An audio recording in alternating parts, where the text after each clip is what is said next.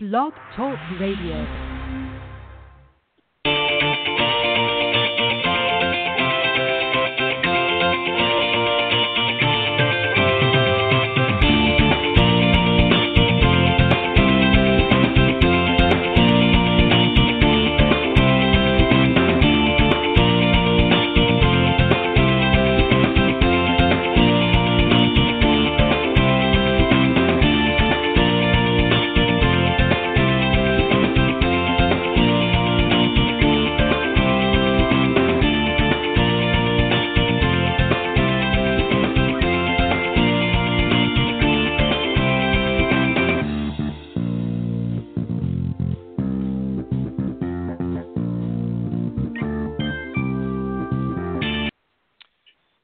Good evening, everybody, and welcome to Golf Talk Live. I'm your host, Ted Odorico, and we've got a great show for you tonight. As always, we're going to be starting off here in just a moment uh, with another great round of Coach's Corner, and I've got uh, a couple of great guys here waiting in the wings, uh, and I'll bring them out here in just a second.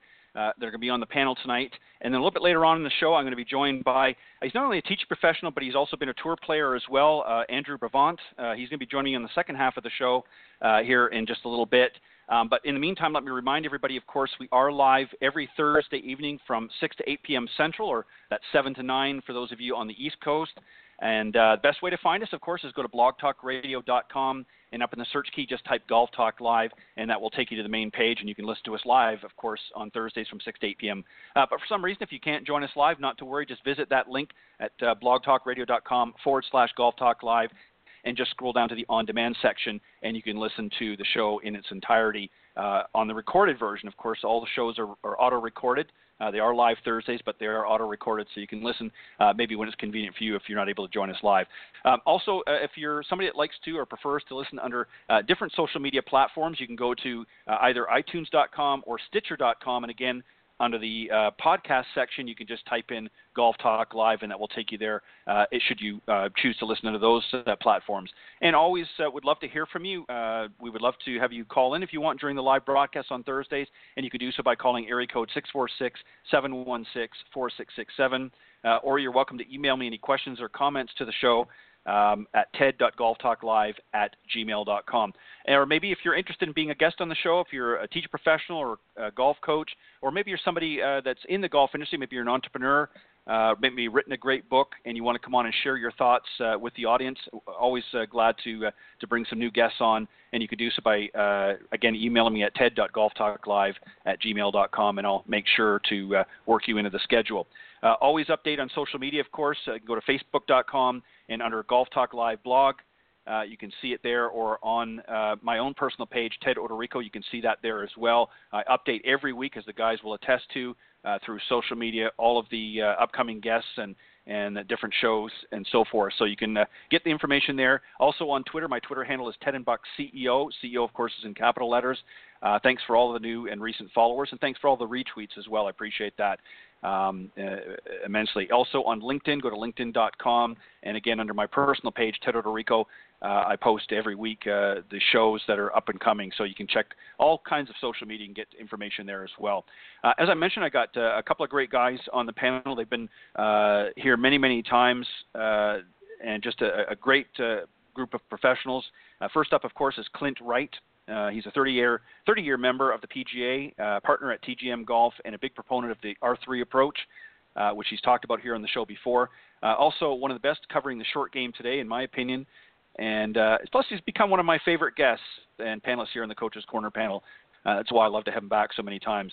And another fast becoming a favorite as well is this gentleman who's been on not only as a guest but a, a member of the Coaches Corner panel. In fact, I think there's something going on because the two of them here always on the same time. But Jon Decker, uh, currently a teacher professional at the uh, New Albany Country Club in New Albany, uh, Ohio. In 2015, he was named the Southern Ohio Teach Ohio, excuse me, Teacher of the Year.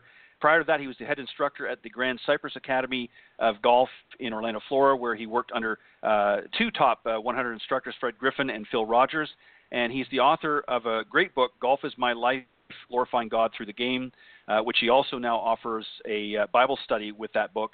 And he's also a motiva- motivational speaker, uh, traveling all over the U.S., uh, helping others not only uplift their game, but just uplift their spirit. So, guys, uh, welcome to uh, Golf Talk Live's Coach's Corner. Glad to be here. Glad to be here, Ted. Thank you. All right, appreciate it.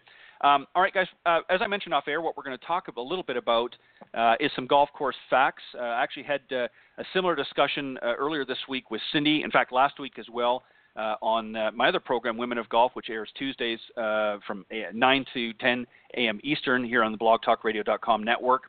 And but I wanted to run some things past you as well. So we're going to talk about that. And I guess the first question, and it's really sort of up in the air, Jon. I'm going to start with you this time. Um, a lot of questions that, that people ask, uh, I wanted to put down tonight. And, and these are things that some of our, especially our amateur golfers, may not know the answers to, but I think it's equally important that they do. And first one, uh, what a lot of people don't realize is when it comes to marking out the yardage for each hole, are the yardages listed to the front, the center, or the back of the green? That's a great question. Um, the, you know, I've I've been to golf courses that have have different uh, approaches to that. Um, some golf courses, uh, like at New Albany, uh, we have the yardages uh, to the front, middle, and to the center. Um, your average on your average public golf course, uh, they're going to be to the center of the green. Uh, they're not going to do them t- to the back of the green. Um, and um, I believe it was at Isleworth. I played at Isleworth years ago, and they mark them to the front of the greens. Now that could have changed. This was mm-hmm. you know good ten years ago. But um, they, there are some golf courses that do that as well. But but most golf courses would would mark it to the center of the green. I, I think if you took a an average of all the golf courses out there, when you're talking about 100 yard markers, 150 yard markers.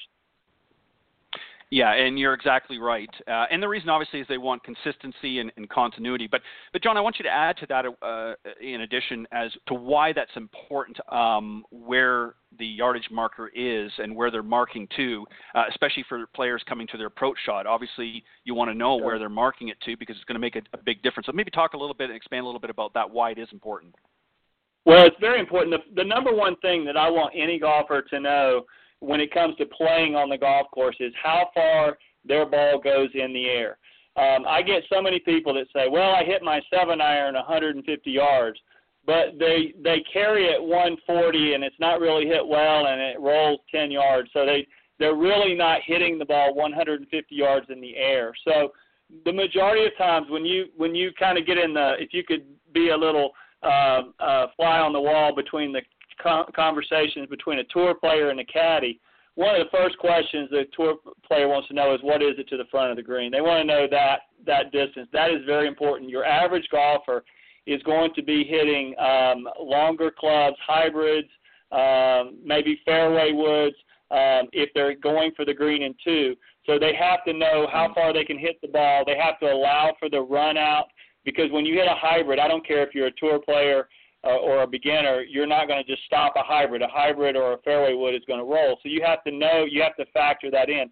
Most people have no clue about that. They just look at the total distance that the ball went in the air and roll, and they count that as their total distance when they're figuring their yardage. Then they get on a par three where they have a 150 yard shot over water, and they're dead uh, because they say, well, I always hit, you know, this club, a seven iron or whatever, and their ball comes up short, and you know they've just missed club. They have not taken the appropriate club for the shot. So um, you know carry distance is very important. Um, you know if they're hitting a lot of third shots, if they're if they're not able to get to the green in two, then obviously they're going to have uh, like an eight iron or nine iron wedges in their hand. Then then the carry distance. Then you can be a little a lot more precise. Uh, and my ball goes 110 yards uh, because you're not getting all that roll. So it's a lot easier to figure out your yardage. And and the simple way to do that is when the next time you go out and play is when you hit a shot. If you have no idea, you don't have access to a driving range, and you don't have any way of knowing. You know, don't go to where your ball is. Go find your ball mark. Mark it off to your ball mark, and that gives you a good idea. Uh, if you'll start doing that, you'll start figuring out how far your ball's carrying. Yeah, well, well said. Great answer, uh, Jon. And and you know, obviously, uh, it's going to become very apparent very quickly here through the conversation tonight. Uh, the reason why you know I'm throwing these questions up here. Um, because uh, you know it's not just about everybody sort of focuses on hitting the, the perfect shot and making sure their swing looks good.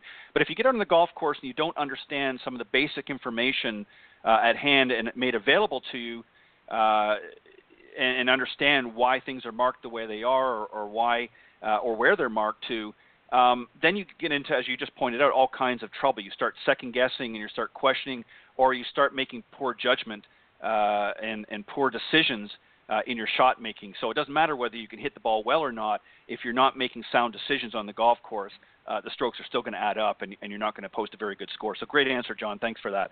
Um, Clint, of course, I got a good one for you as well. Uh, we're going to jump ship here and do something a little bit differently. Um, a lot of people ask this. Uh, they have a general idea, but maybe you can shed a little bit more light. There's obviously uh, a number of stakes, or some courses mark it with lines, uh, different colors on on there.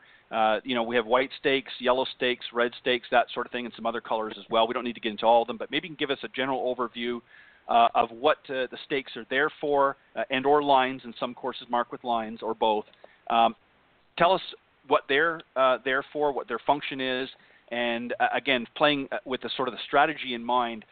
Knowing that information, how is that going to help you out in the golf course? Well, I think it's real basic. I mean, you, you looked at uh, according to the USGA rule book, we, we mark water hazards with yellow lines or stakes, lateral hazards with red, and out of bounds with white. Uh, it, it's obviously just a simple definition of the of the different areas of, of the golf course, which is all encompassed in what we call, you know, through the green, uh, as far as what we play the game on. Um, right. In reality, there's only one place that you cannot play the ball, and that's when it's not on the golf course and that being out of bounds. Um, you can step in that water hazard and, and, and go for it.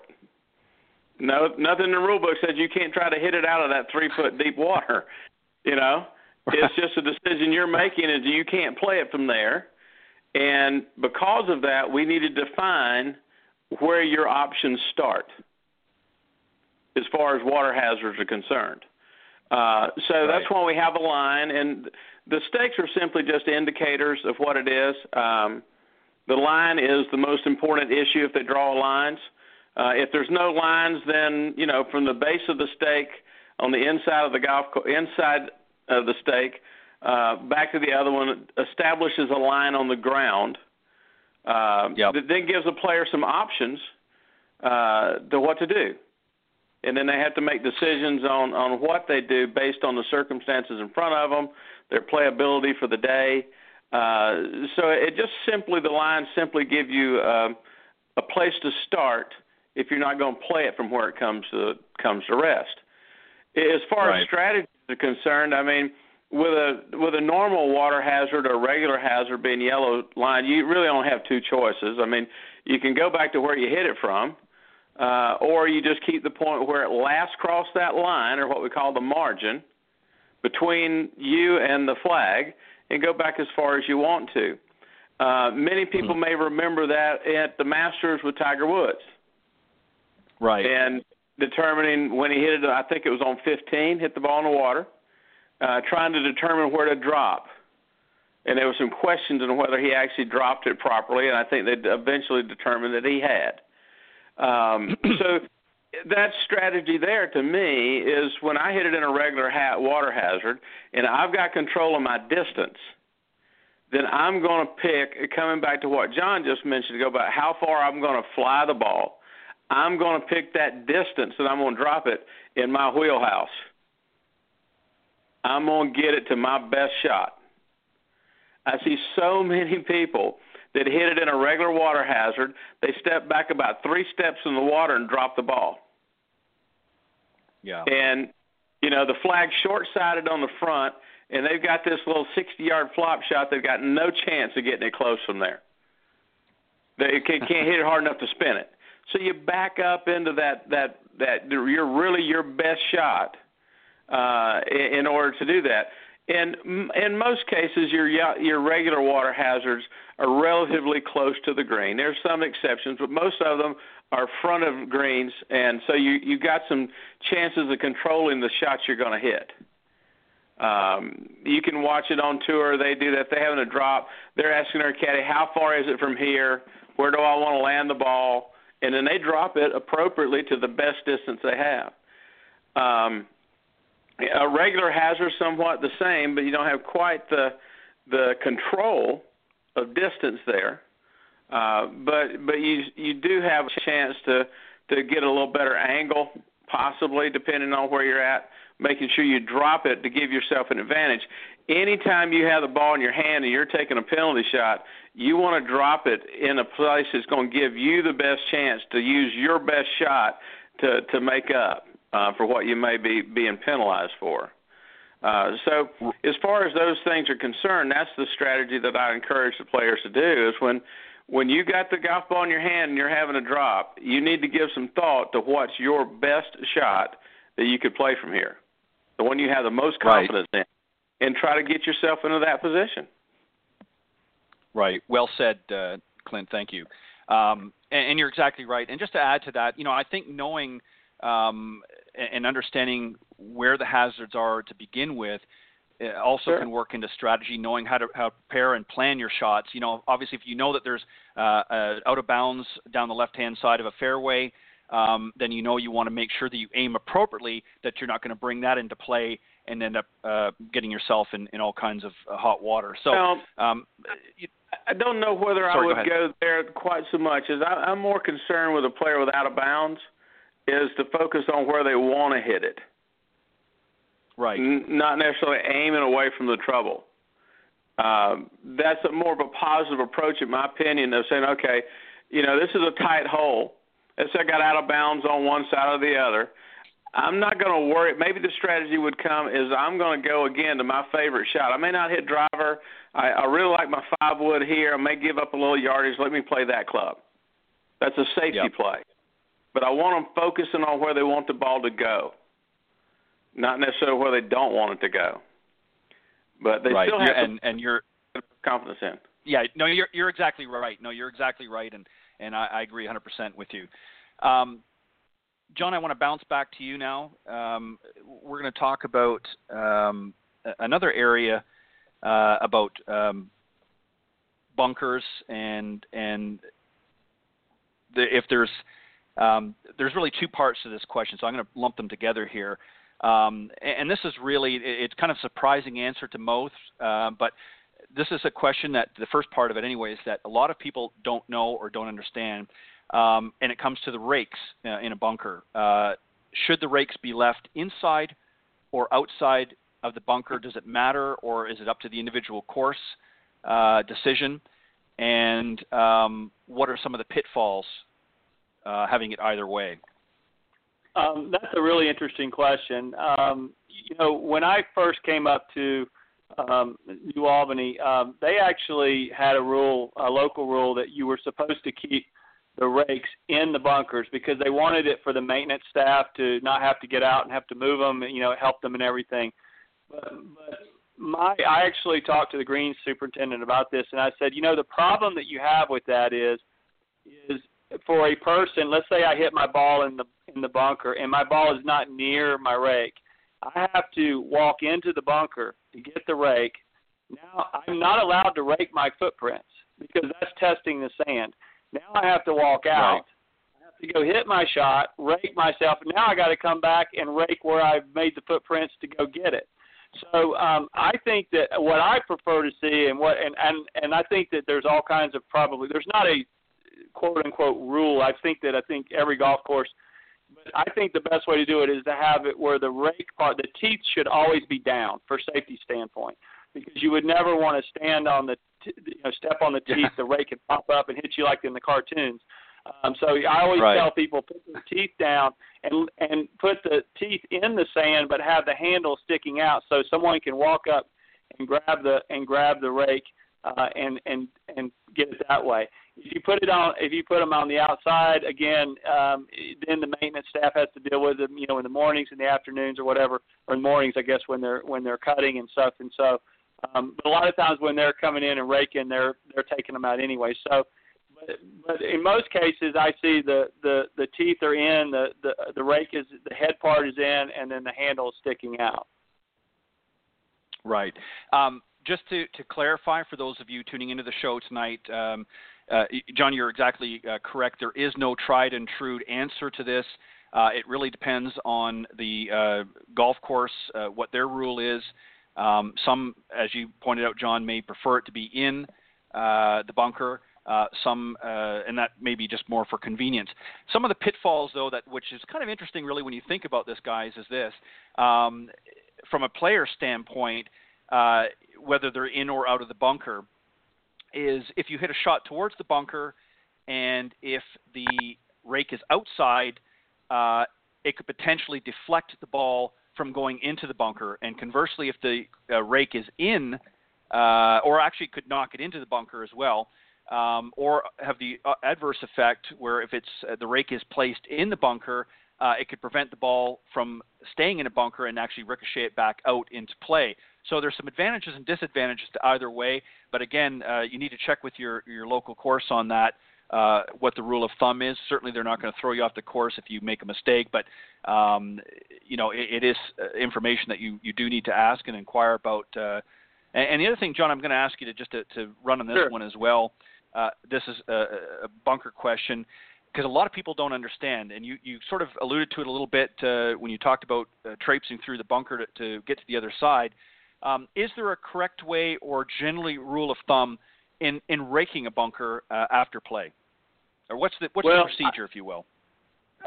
That's a, another great question, and and I would encourage any any golf, golf fan out there, if you go, you're not going to be able to really see this if you're watching on television. Go to a PGA Tour event and watch the caddies and watch how they rake the bunkers. Um, and, and keep in mind they have pristine bunkers there, and you may not have pristine bunkers at your golf course. But but I you know what you don't want to be doing is picking it up and jabbing it in the ground and pulling and and and pulling a bunch of sand. You want to kind of push the sand. If you watch the guys, they'll push the sand out away from them, and that that is the the really the most effective way to to rake a bunker.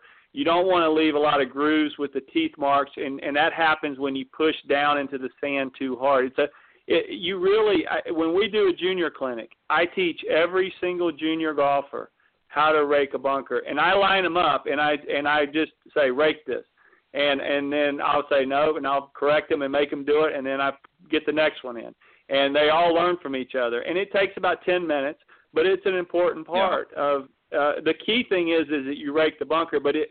I, you know, if you rake the bunker the wrong way and somebody behind you hits it in there and they know you rake the bunker and it, and and you they get behind a big club, they are going to be upset. And um, you know, I think that you know it's that's the you know the great thing about about golf is is when you get in trouble in the bunker, and you're usually in trouble when you're in the bunker, you you leave the area pristine for the next person, and um, you know it's just a great example I think of of the the great qualities of the game of golf and the way people should treat people in life.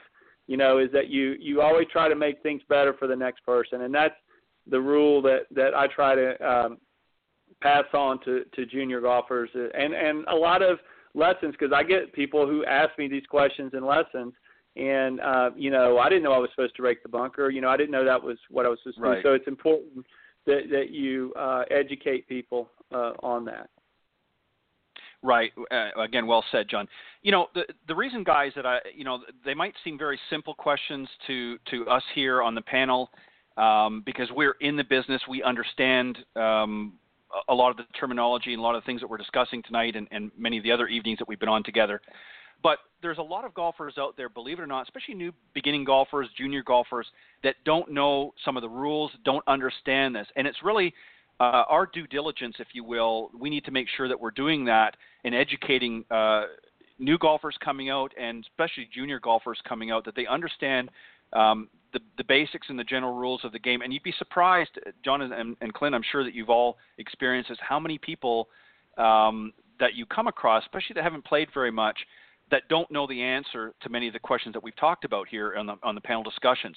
Um, and it's not all just about strategy, and it's not all just about uh, you know fine tuning your, your golf game. It's understanding how to play the game and how to actually conduct yourself out in the golf course. And I think once you do that, as you pointed out just uh, a second ago, Jon, is you want to make sure that you leave the, the course better than you found it. And the only way to do that is to understand some of the protocol and some of the rules, if you will, as you go out. Um, great answer. Thanks, Jon, for, for doing that. Um, Can Clint, I I'm, I'm going to let you do. I'm sorry.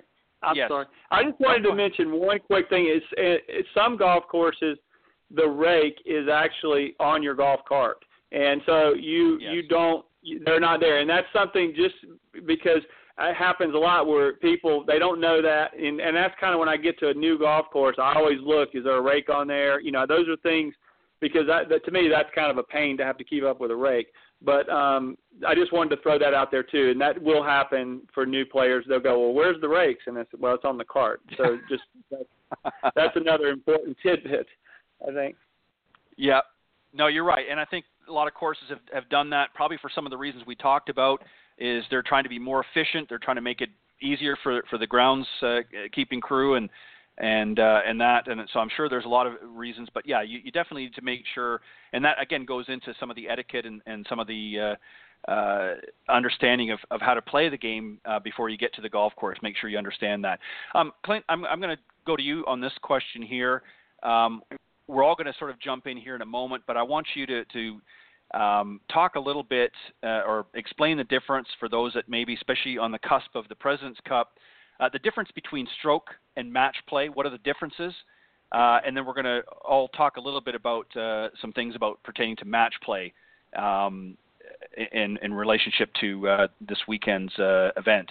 So, sure. To start with um, stroke play, uh, and then go to match play, and then Jon, you'll jump in here as well, and we'll talk. I've got some other questions pertaining sure. to, Sure. If play. people look at the rule book, there, there, um, you know, rule number one defines the game.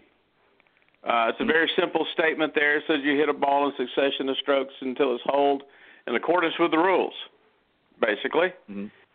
The next two rules are how we keep score, how you determine who the winner is. Uh, mm-hmm. In match play, uh, it can be two against two, two against one, uh, all different forms of match play. Uh, actually, if you if you look at the rule book, we call a foursome if you go to Scotland or Europe and play in a foursome, you're going to be surprised um, because we actually in America play four ball uh, in most yes. cases. All right, um, but in match play, regardless of the configuration of the match, it is the winner is determined by who has won more holes. So there's no complete total score. Um, so once one hole is completed, a winner is determined, and then you start all over on the second hole uh, with with playing that one. You go through until uh, some player has won more holes uh, than uh, there's holes left. Right. And uh, and there's a lot of terms involved, like dormy and all square. Uh, some of us may have seen that in NCAA, uh, NCAA uh, championships just recently where there was a match play at the end and there was discussions about dormy, all square, uh, up and down. Uh, so match play mm-hmm. um, determines the winner by the number of holes is won. And obviously, stroke play is what we see the most of in America, particularly on tour, uh, to where uh, stroke play is determined by the person that plays the, the round or the tournament, regardless of what its uh, number of holes is whoever plays the course in the least number of strokes is determined the winner. So in hmm. match play, we, we go by the by the hole. Generally, matches start and end at 18 holes. Some are 36, um, and then again, it starts all over the next day. Where in stroke play, it's a total of the entire tournament, and the lowest uh, lowest ones wins. So just a real simple fact of how we determine who wins a particular tournament. Yeah, and okay. Uh, you know, as you pointed out, most people here, uh, you know, in in North America, you know, Canada's the same way.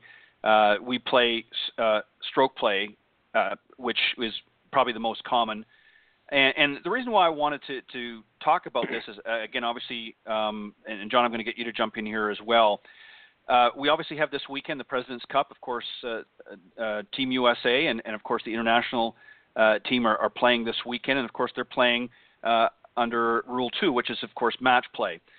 And what's interesting about that, and, and, Jon, I'm going to start with you, is obviously there's a lot of strategy that's going to be going on here, um, right from uh, the get-go, right from the captain's picks, uh, and and as far as uh, and the pairings. I want you to just talk a little bit about that, um, how important that is, and then Clint, I've got something that I want to ask you as well uh, that sure. will continue the conversation. So, so Jon, if you don't mind, just start with that. Maybe a little bit how important it is for, for the captains and, and the assistant captains to really come together and, and pair up their their guys uh, against their opponents, and also um, come up with a strategy uh, on how to to make sure that uh, they're going to be successful uh, come Sunday. Well, that's a that's a great question. I think there's if there's one thing that I could experience in my life, it would be to sit in one of those meeting rooms and listen to these conversations because what I'm going to give you is is speculation, what I think they're doing. Sure. Uh, but who knows? Because you're dealing with so many different captains and so many different strategies. You know, there's a there's a lot of time when you pair up people. Some guys will will pair. A, a lot of captains will pair a, an experienced player with a newer player. Um, like the, the, Hal Sutton when he put Tiger Woods and Phil Mickelson together, that went down, and they lost. Uh, years ago, that went down as one of the biggest uh, blunders because you took two strong players and paired them together. So basically, you had one quote unquote invincible team, which ended up losing. And the thing about match play is, is you can have the best player in the world can lose to the 150th player in the world, uh, or maybe not the 150th, but but but someone maybe who's 40th in the world. Um, in, in at any moment. Uh, it, match play, there's so many things that can happen. So you have to look at how you know the camaraderie part. Do players get along with each other? I think uh, there's, and, and we all can attest to this. There's some players that I've played with in my lifetime. When I play with them, I just play better for whatever reason. Their game kind of suits my game, and we kind of get in a groove, and I seem to always play well with them. And then there's other players I get with. No matter what we do, we just never click. And maybe our personalities don't click. Maybe we don't. Um, you know, a lot of times it can be uh, the way we see putts. You know, I'm more of a die putter, and they might be more of an aggressive putter. So they're they're going to see different lines than I would see. So those are the things that you could look at. Then you have like power hitters versus the control players. Uh, I, I think it's always great when you get an alternate shot, for example to have a power hitter and pair him up with someone who is maybe uh, uh, more of a you know a really good putter. Uh, so there's you know like for example Tiger Woods and Steve Stricker that was always a very solid pairing. You know Tiger Woods yep. in his heyday was the power hitter, Steve Stricker was the putter. That makes a lot of sense. You would not want to pair up two power hitters together or two two guys that are great putters together uh, you want to have a balance there, and and then the players got to go out. You can come out with every formula in the world, but if the player goes out and lays an egg, it doesn't matter, and then the coach gets blamed. so the, the, the right. ultimately, ultimately, and the thing about match play that's very interesting is is I have played match play before where I have played poorly and I have won, and I've played match play before where I have played just out of sight and played great and lost um, it ultimately becomes down to your what your opponent, you know, you against your opponent, because I could make a double bogey on a hole and still win the hole, or I could make a par on the hole, or even a birdie and lose the hole. So it's just yep. really uh, an interesting element. Uh, ultimately, uh, the be- the best team or the best player will ultimately, uh, you know, if they play well, typically, you know, it, everything kind of evens out. And and um, when you look at like the Europeans against the Americans, uh, the one thing that they would always do is they would kill us in the individuals, and uh, and they were great putters. But uh, you know, through the last few years, you know, we've we've definitely uh, improved in that area. So it's a great it's a great uh, uh, conversation for golfers to sit around and talk about pairings. I love that aspect. I would love to sit in a meeting room and just listen. I wouldn't want to put my two cents worth in, but I would just like to listen to what actually goes on in there. Yeah, and and and you're exactly right. Uh, well said, Jon. You know, it's obviously a lot of pressure for these captains, and uh, you know, uh, it, it goes with the territory. They're obviously going to get some flack and some feedback. Uh, some of it can be negative, some can be positive, depending on obviously the outcome of the matches. Um, you know, everybody's the hero when when your team wins, but um, you know, when your team loses, uh, you know, there, there's always it's really the coach that that uh, feels the heat. Um, Clint, I want to switch a little bit with you on this, and and I want you to really, if you would, uh, instead of looking at from the strategy from the from the coaching side and, and the captain side, uh, look at it from uh, the player's standpoint, um, you know, what's going through their mind? Obviously, again, this is we're sort of summarizing here and, and guessing a little bit, um, but obviously the, there's going to be key times throughout um, the, the, the matches where um, a, a, junior player, one that's maybe not had a lot of experience, uh, is going to be asking him or himself, you know, how am I going to handle this situation? What am I going to do? As a coach or a captain, excuse me, pardon me, what's the conversation that you're going to have with your junior players or your your newbies, if you will, to an event like this, and what's the conversation that you're going to have uh, with your more experienced players? Well, I think I'm going to talk to my most experienced players first. Um, to to bring them, you know, kind of into the fold, and for them to truly understand that they're there to play great golf, but they're also on this team to to calm the the nerves of the young player get them to feel at ease because they can remember when they were a rookie player, either on the Ryder Cup or the President's Cup. They understand the emotions. They've already experienced it, and they've learned over a period of time how to manage it. It's become normal for them. You know, uh, I, I'm sure that that playing in the President's Cup and the Ryder Cup for Phil Mickelson is still exciting, but it, but he's been there. He knows it's normal for him. So, and then I'm going to go to my young players and tell them to crank it up and let's have some fun and and and play as hard as you can. Um, and but the the experienced players are going to have to reach out to the young players to to bring them in. Because if you take the players on the President's Cup right now, the the young players, they're you know they're like racehorses. They're ready to run, uh, and so they're not going to really be able to keep themselves calmed down. They're most likely not going to ask something of the more experienced players. So I'm going to really impress on my experienced players. They have to take the lead in calming that player down. They're going to be the ones that got to reach out to them when they see that young player getting a little too excited, maybe a little too pumped up. To pull them over to the side and tell them, now take a few deep breaths here, son. Let's just slow everything down and go back to playing some golf. But my experienced players exactly. are going to have to show that seniority and that leadership to reach out and and bring them back in. Um, and tell the young players, hey, don't be offended when they come over and tell you to calm down a little bit, because that's what they're going to do. Don't be offended. Don't get upset. They're trying to bring you back in to help everybody calm down and and, and stay. You know, you can use all kind of cliches. Stay in the moment. You know, breathe and and and enjoy what's going on. You know, don't be in such a hurry. Yeah, and it's only natural. It, well said, Clint. Thank you. Um, you know, it's only natural. Some of the the more junior players uh, that maybe haven't played in this type of an event before, maybe it's their first time, uh, are certainly going to be very excited uh, and and uh, ambitious and and you know everything that you said uh, right from the get-go. So you know you certainly don't want to squelch that. Uh, you want them to to really get out there and, and you want that high energy to to really bring up some of the the more seasoned players. But at the same time, you know you've got to be mindful that they don't get too ahead of themselves, and and then you get sort of an, an arrogance and a cockiness uh, starts to develop uh, throughout the, the matches as well. Um, yeah. So it, it's an interesting dialogue and conversation. Jon, I want to jump you back in here as well on this.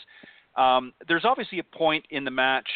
Uh, you know, right now it's it's day one, so you know I'm not going to give out, uh, even though we all know what the what the current standings are, just in case somebody hasn't, like us, got home late uh, from work and doesn't know uh, where things are at right now. I'm not going to spill the beans and let everybody know where where the matches stand. But um, you know, there comes a point in time in in in play and it's certainly all John important from from day one to the final day. But the crunch comes on, uh, and and points start adding up, and the teams are getting up, and, and there's very few points left. Is there a shift in mode? Do you think with the players and even the, the captains when they say, okay, you know, we're within two points, or maybe we're five points behind? Is there a shift in momentum? Do you think at that point? that the, the captains are going to say to their players, okay, these particular matches here, we've got to really step it up uh, in order to make sure we close the deal here. Uh, your thoughts on that? Well, uh, you know, the thing about golf is is I, I think that I think that they probably take the opposite approach because um and what I mean by that is is when you're in the Ryder Cup or the President's Cup um I and you you ask uh, you the I've heard this said many times by tour players they are more nervous in the Ryder Cup because they are playing for a team they're playing for the country uh and they are more nervous playing in that event than they are playing in the Masters or the US Open. I've heard that from numerous tour players say that. So the the you don't have to get them up. They are already up. If anything, um, you have to you have to k- kind of tone them down a little bit. Um, when you look at a guy like Patrick Reed or, or somebody like that, the last thing I would have to ever ha- tell Patrick Reed is to you know you need to like uh, get more emotional because that guy is like a firecracker. Um, but yep. but yes, if there's some if there's a group that maybe uh, you can tell a lot by their body language uh, the time I would base it if I was the coach, I would base it on body language. I would if I see a guy and I know he's struggling and he and I see his head going down, um, especially late when you get, I you know, I would tell the guys who are finished, you know, all right, let's go. The rookie's out there, he's on number 16 or you know 15 or whatever. I want you guys to go out there and give him moral support, be with him you know, yes. in the gallery. And you see that all the time. They're inside the ropes. They're giving moral support.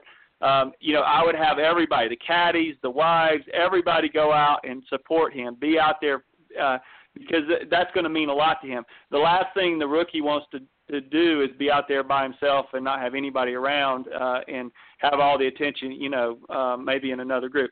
I would look at body language um, again is would be a big part of it. And if if the guys are if they're too jacked up, if they're getting emotional, if there's some maybe um, you can just tell that they're you know losing it that way, then you go over you know you may have to calm them down. But it's a I think they're I think they're they're pretty pumped up for the event to begin with, and uh, the, the adrenaline's kicking in. So it's it's that's where being a, a having a steady uh, hand like a Steve Stricker. You look at Steve Stricker and you look at Davis Love. Those guys are pretty steady eddies. You know, they're they are yeah. they're not rah rah guys. Those guys are real low key guys, and um, and that effect is is really needed when you have tour players out there and their adrenaline is in overdrive, and they are in overdrive. They're not they're not just out there calm and collective. They're they're nervous, and so uh, I think that's always good to have a captain like that. Yeah, you're you're exactly right. And uh, just on a side note, uh, we would be remiss if we didn't congratulate Davis Love III, of course, for his recent inductee uh, as an inductee into the World Golf Hall of Fame that just uh, took place the other night, and watched some of the uh, uh, discussions and, and speeches. Uh, of course, the the others as well, Lorena Ochoa and um, Meg Mallon, uh, as well as I'm talking about the players in this case, but uh, all inducted into the World Golf Hall of Fame. So I know that they're very uh, pleased and very proud of, of that accomplishment. All right, Clint, um, we're going to talk about something I know that uh, I'm sure is a favorite area of yours, uh, and that falls under Rule 16, which is, of course, the putting green. Um, uh-huh. Just a couple of questions I'm going to throw out there, and, and then Jon, I'm going to get you back uh, here as well on maybe one or two, and then uh, believe it or not, we're we're running by here pretty quick. Um, this is a question that a lot of people, um, believe it or not, have asked me. Um, if any part of the ball is touching the green, in other words, doesn't all have to be on there, uh, is that considered to be on the green? Or does it? Okay, so it doesn't all have to be on the green. Is that correct? As long as the ball is touching the green, it's on the green, I believe. Yes. Perfect. Yes, you're exactly right. Um, correct.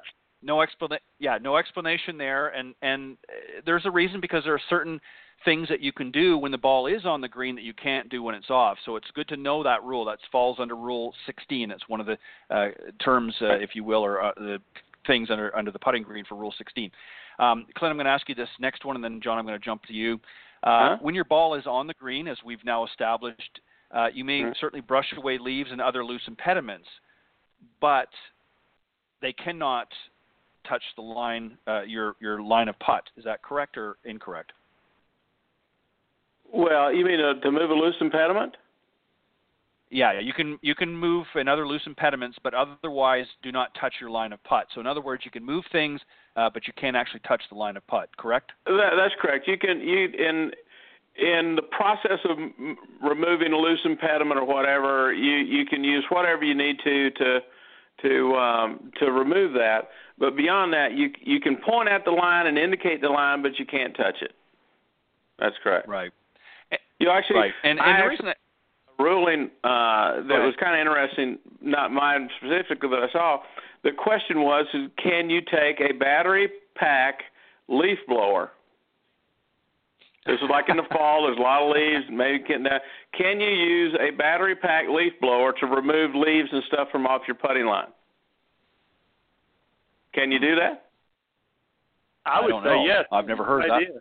that. Yeah, you can. Yeah. Yeah. well, And you know that came up used to you didn't have the battery packs. Now you got these battery pack little leaf blowers. You can stuff it in your bag, take it out there, and blow your line off with it, and as long as it's not undue uh, delay of play. Wow. So yeah, They might even give you a job at the golf course if you do that. that's right. Hey, That's right. just- Your aid, but no, I mean, you all all methods just don't touch it. You know that's the thing. But the the difference now is, is that let's say the ball is not on the green; it's in the fringe. What can you remove off the green at that point? Nothing.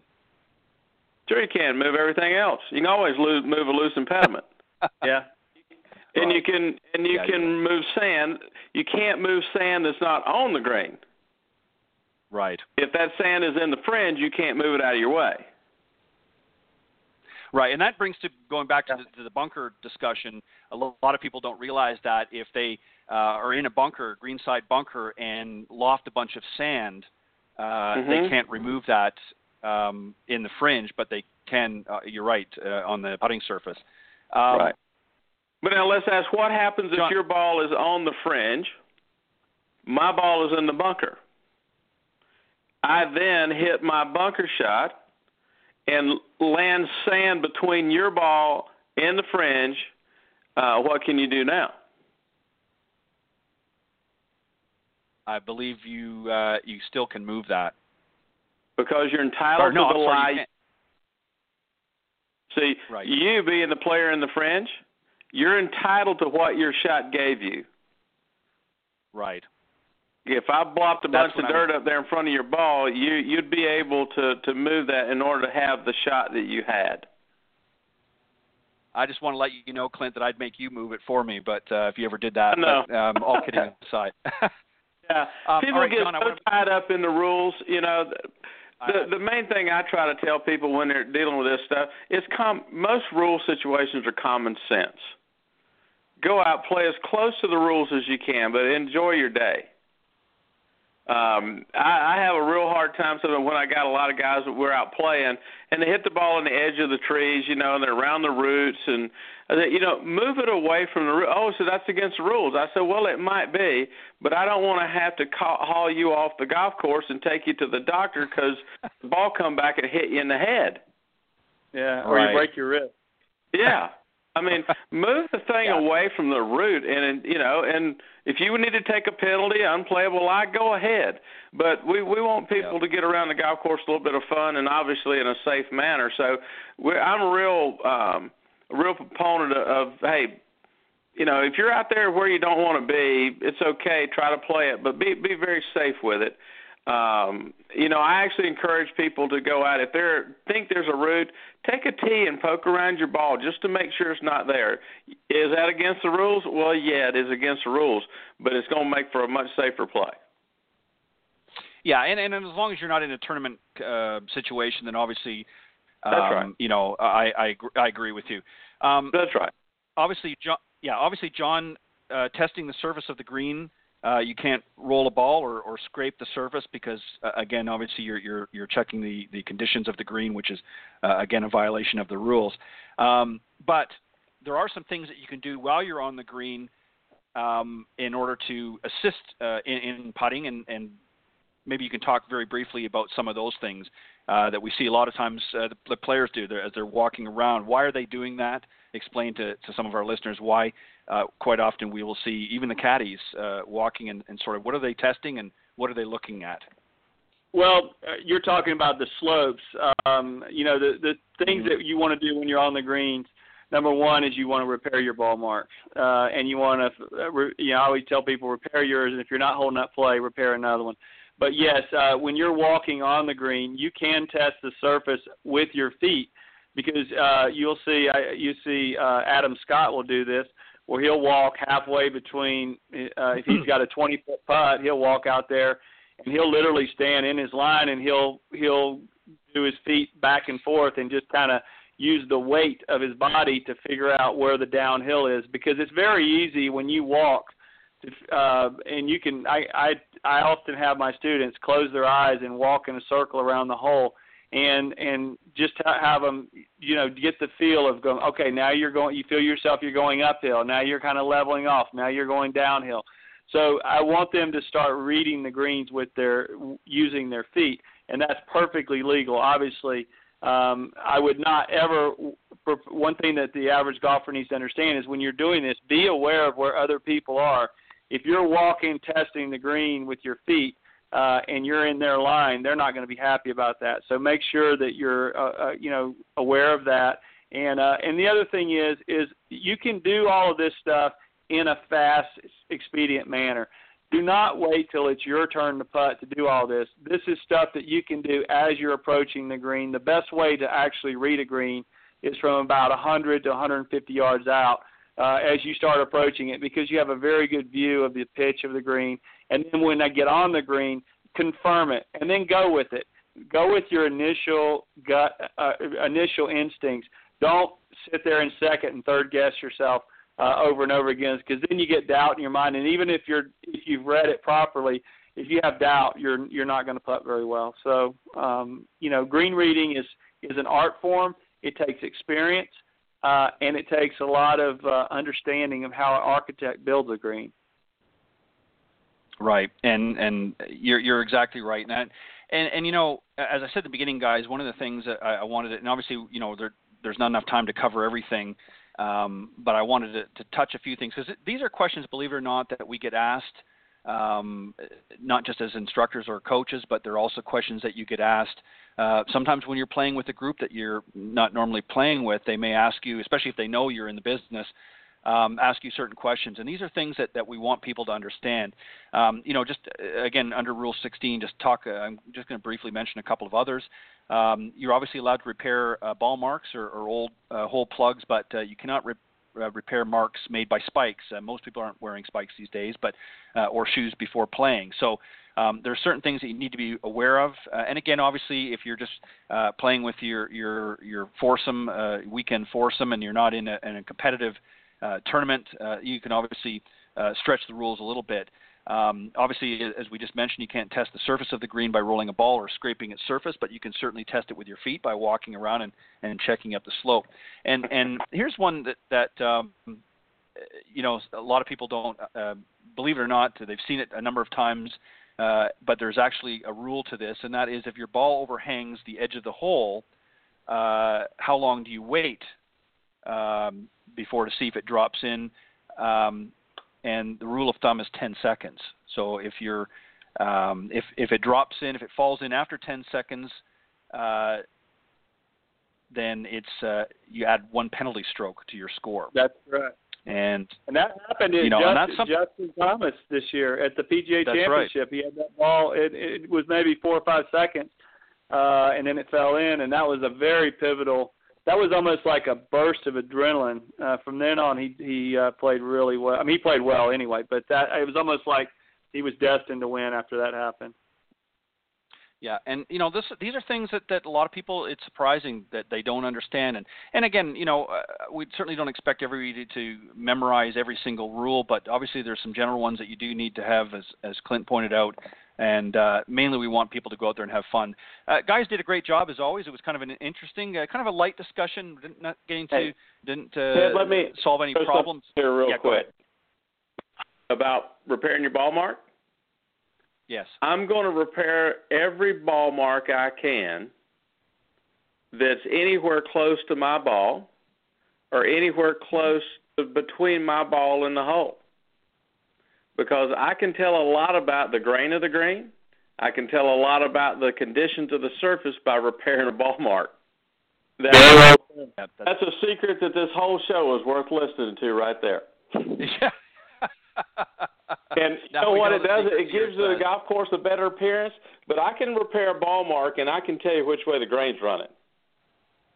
Yeah, you're okay. exactly right, and that's a great, not only a great tip, but it's also a great thing to do to help out the golf course Absolutely. superintendents. Uh, so the more ball, that's the that's the moral of the story. The more ball marks you can repair, the more you're going to know. So get out there and repair them all. all right, guys. Thank you very much uh, for coming on the panel. A great discussion tonight. Clint, do you want to let the folks know how they can reach out to you? And then, Jon, I know you wanted to uh, mention something uh, uh, in closing. Yeah. So uh, I'll do that, uh, and I know Jon's got some extra things he wants to talk about, and I'll just sign off. Guys, you can always get me at clintgolf001 at yahoo.com. Uh, that's the easiest way to get a hold of me, and I'll be more than happy to return any kind of emails or discussions I get. And Ted and Jon, it's been a wonderful evening. I'll uh, go ahead and sign off and let Jon uh, uh, get on with what he'd like to do. Perfect. Well, Sounds Clint, good. Thank, thank you, you. as always, Clint. Thank you very much, uh, Ted, for having me on the show, and Clint, as always. I learned a lot uh, tonight listening to you, and uh, really enjoy uh, how, you know partnering up with you. Um, if, if folks Yeah. want to reach me, um, I, my website is jondeckergolf.com, and just uh, I, I spell my name J O N, jondeckergolf.com. But uh, I was recently uh, uh, contacted by golfswing.com, and it's a company. Uh, it's an internet company that where you can go on and uh, on the website and look at golf swings. There's um, there's almost a thousand golf swings up there now, um, and I've been sending up videos uh, and they're uh, golf tips. I shouldn't say golf swings, golf uh, tips.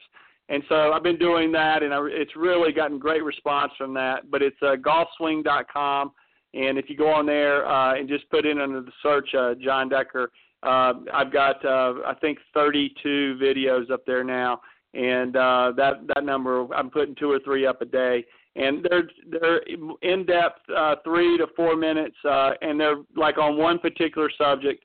Um, and it's just a great way to go to the golf course, pull out your phone, watch a drill or watch a tip, and then work on it at the course. So um, I'm really excited about this um, possibilities.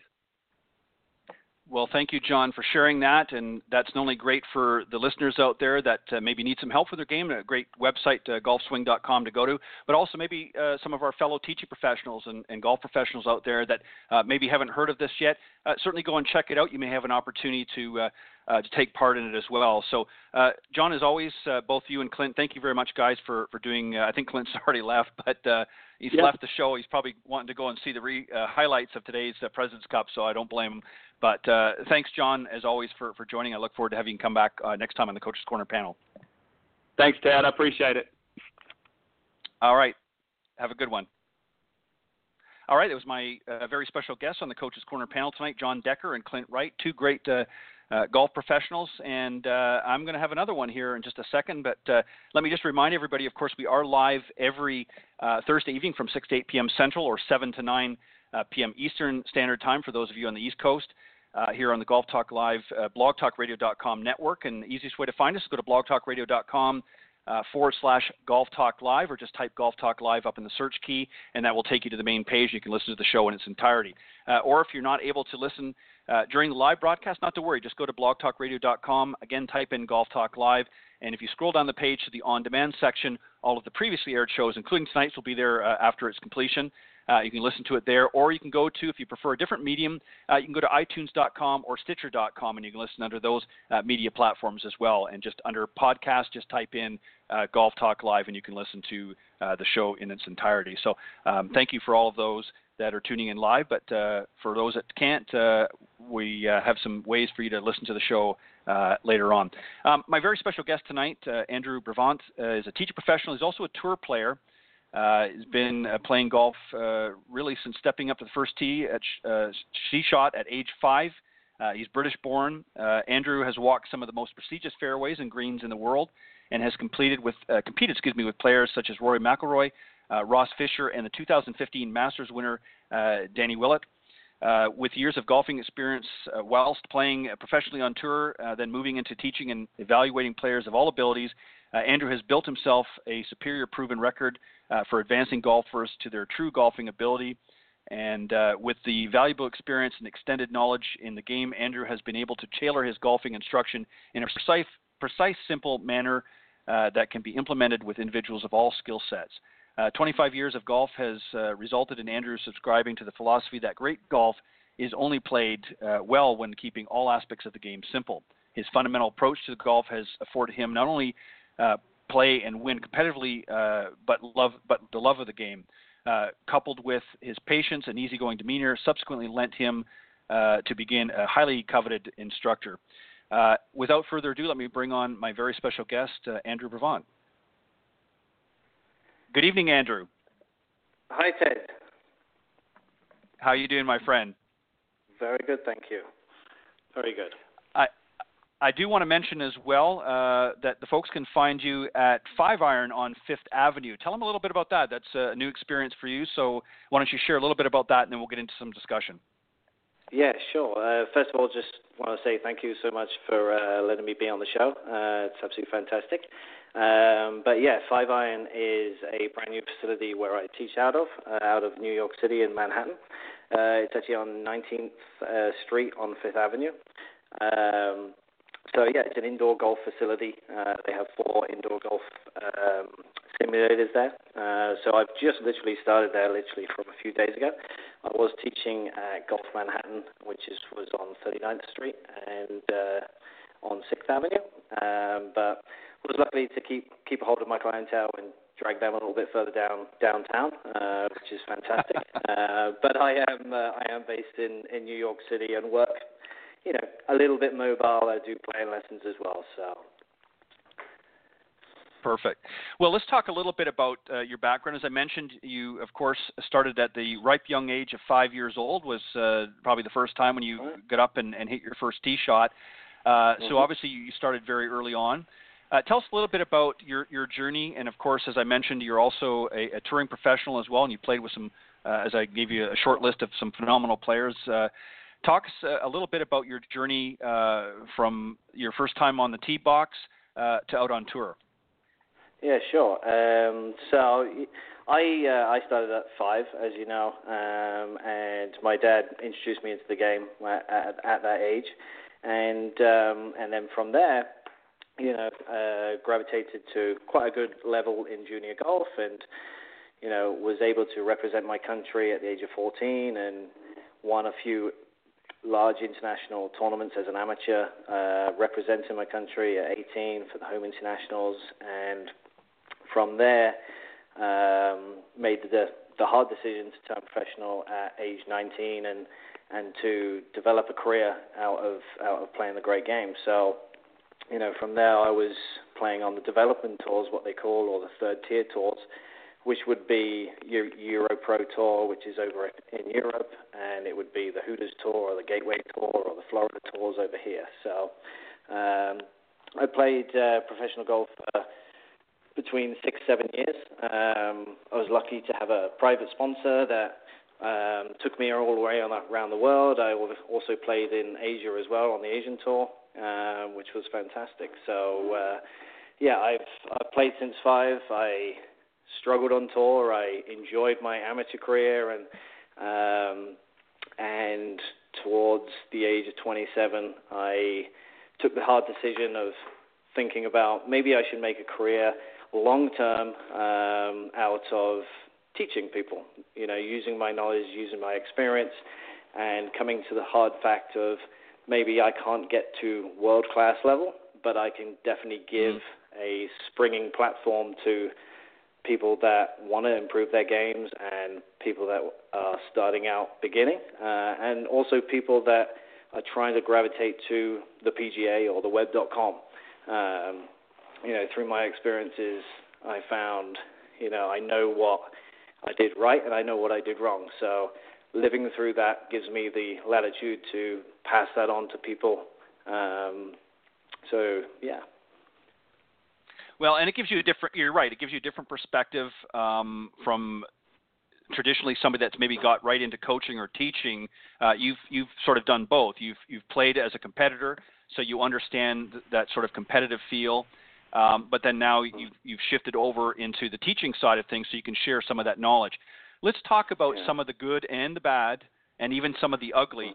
Um, you know, you mentioned mm-hmm. out there on tour, of course. Um, but first, I want you to explain because uh, for those of uh, out there that maybe have never played to that that caliber, what was the most mm-hmm. shocking thing to you, uh, Andrew, when you got out on tour? What was the thing that really that you weren't prepared for, um, that kind of shocked uh, you and said, "Whoa"? Yeah, I mean, I think a lot of players will always say that you know people that watch the game as well is it's such an individual sport, and I think what really shocked me answering your question is it really isn't an it isn't an individual sport. It's it's actually a team sport. You know, the when I went out onto tour at 19 and towards the age of 27, where I kind of walked away from professional golf on tour, you know, it, it did change quite a lot, but it always had a team aspect. So what I mean by that is it's not only you, just the player, it's your coach, it's your psychologist, it's your physio, it's your caddy, it's team spirit around you that would travel um, from tournament to tournament. And one of the things that I definitely teach some of my elite uh, clients is that you don't you, you can get to a specific level um, individually, but you need help in other corners. You know, you need to be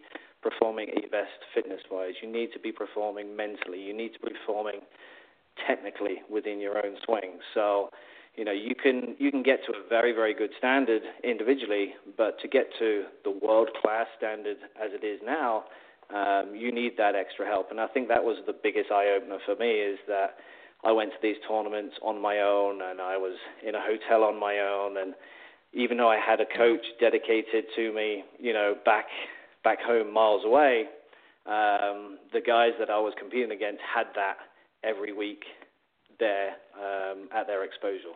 And I think that was that's probably one of the largest the largest things that I try to explain to some of my clients that I coach that are trying to grab a PGA Tour card is that you can do all the hard work individually and dedicate all your time, but you need just a couple of people around you that are also sacrificing the same things that you are mm-hmm.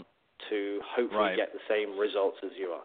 Um, and what I mean by that is just having your a potential coach that can travel to you, you know, within two weeks, and a psychologist that you can explain everything at the end of the round, and you know, a physio um, that can maintain your body and your stability and your mobility.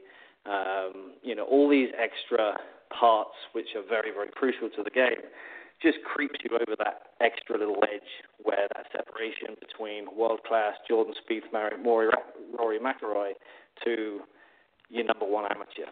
Um, you know, that's that's probably the biggest part. Now, obviously, um, early on in your career, when you were traveling around, uh, as you mentioned, you had a, a, a, very generous sponsor that was able to help you, uh, certainly with a lot of the expenses.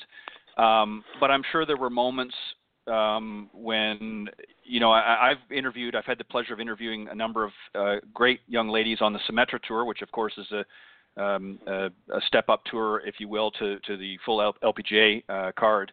Yep. And you know, a lot of them actually kind of buddy up, if you will, uh, while traveling to obviously share some expenses and and obviously to have some of that camaraderie. Was that something that you were able to do? Did you have other younger uh, players yeah. out on tour that that sort of you buddied up with and and you know sort of became your mates uh, as you traveled around?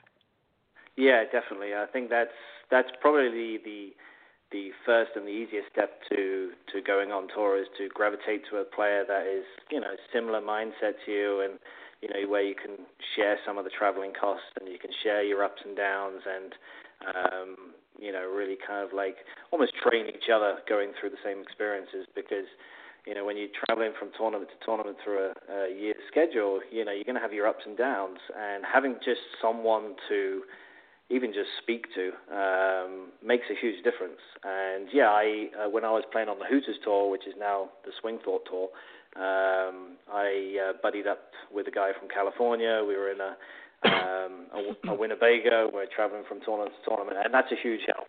Um, you know, yeah. splits splits expenses. You know, traveling. Um, you know, from state to state and entering these developing tours that aren't heavily sponsored like the PGA, it does cost a lot of money. Um, so that's always in the back back of your mind when you're trying to compete and just allow yourself to play the game. In the back of your mind, you're thinking, "This is costing you know fifteen hundred dollars this week, so let me." Hopefully, we can try and hold some putts. You know, um, so that that's always a, a good thing to try and buddy up with someone um, you know, just to share your experiences and bounce off each other. Um, yeah. Well, and it's also too because it, it's you know you can relate to, to one another. I mean, you know he can can understand when you've had a bad round and and maybe he's had a good round, uh, and vice versa. You, you you can kind of empath- There's a certain empathy that you share uh, when you're traveling around like that in in in a, in a, a closer circle.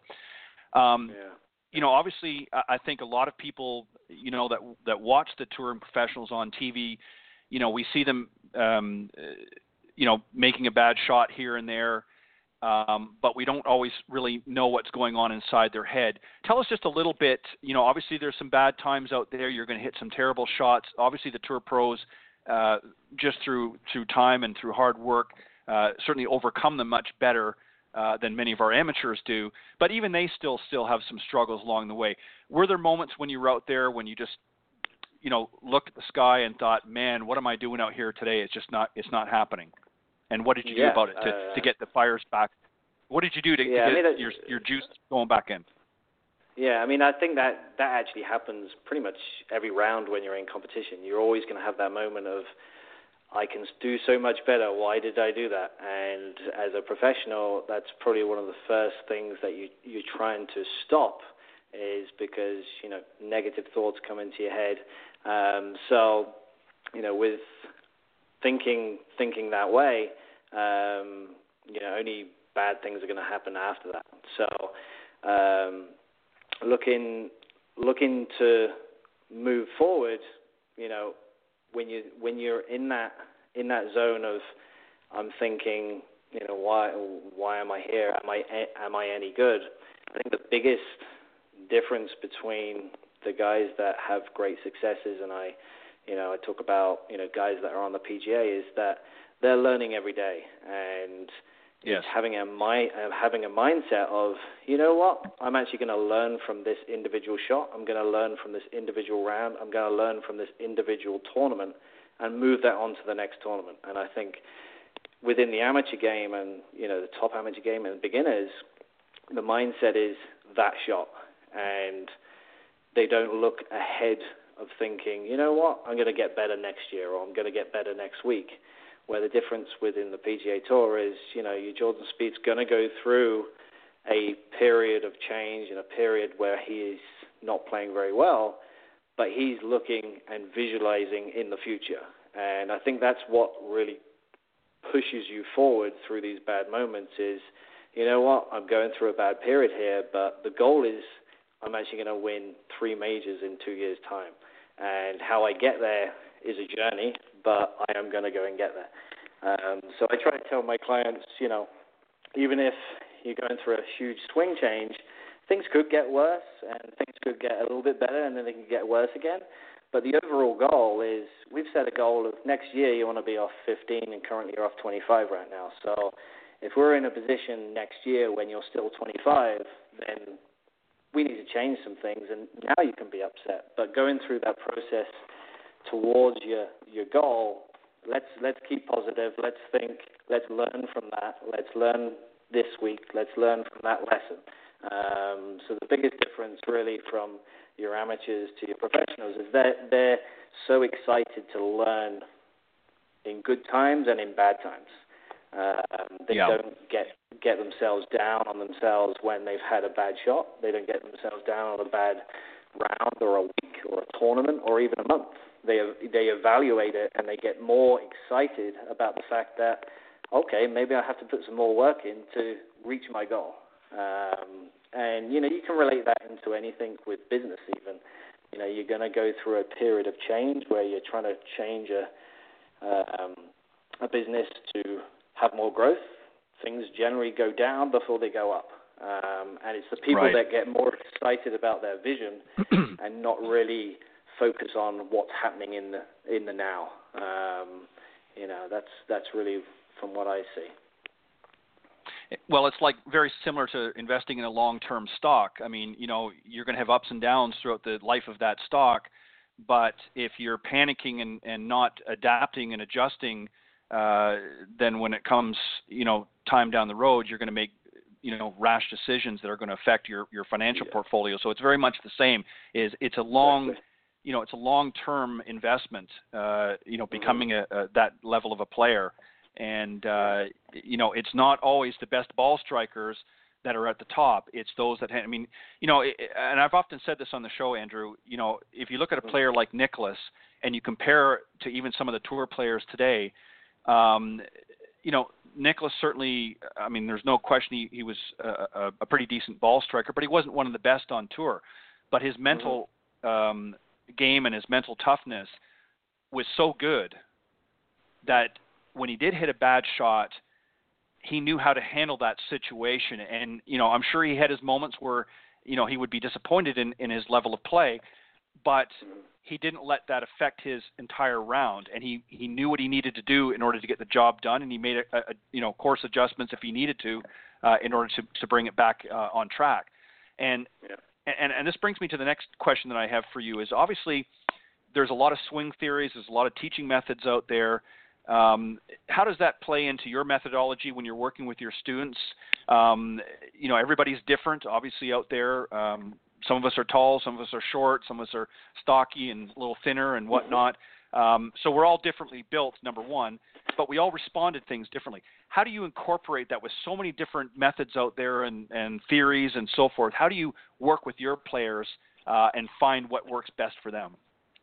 Yeah, um, good question. It's you know, it's what really gets me very excited because, you know, I think what a lot of uh, my clients say and what I hear from other professionals is that everyone wants more consistency, everyone wants more distance. And when you hear those two words every day, day in, day out, it's very easy to fall down the line of teaching the same way because you're hearing the same things.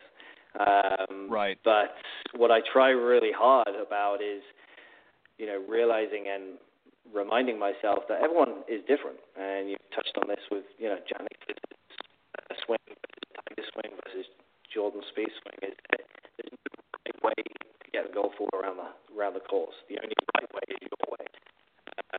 And I look at a client, and the first if I see a client for the first time, you know, my first five, even 15 minutes sometimes is why are you're here. You know, um, it's exactly the same as going to a doctor's appointment. You know, why are you here? Um, you know, and some people will say, I, especially teaching in the city of Manhattan as well, is you know my my business manager took me uh, entered me into a charity golf tournament. I need to play in next two weeks. I need to kind of get it off the tee. Now that that client's going to go down a a slightly different path to someone that comes to me and says, you know what, I play off six and I want to be on the PGA Tour. It's going to be a long term yep. planning, scheduled. It's not a good, going to be a quick fix. Um, so uh, with that, you know, I have to t- I have to tailor my teaching methods slightly differently.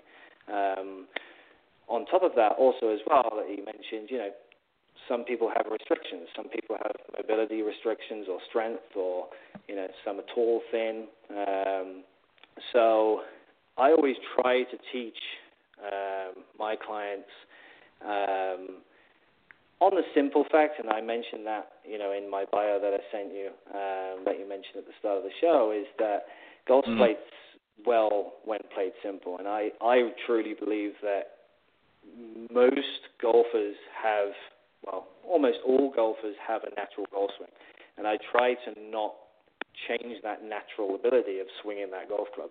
The only things that I try to change are the fundamentals, and the most important part through impact, you know, and not try and change the natural swing, you know.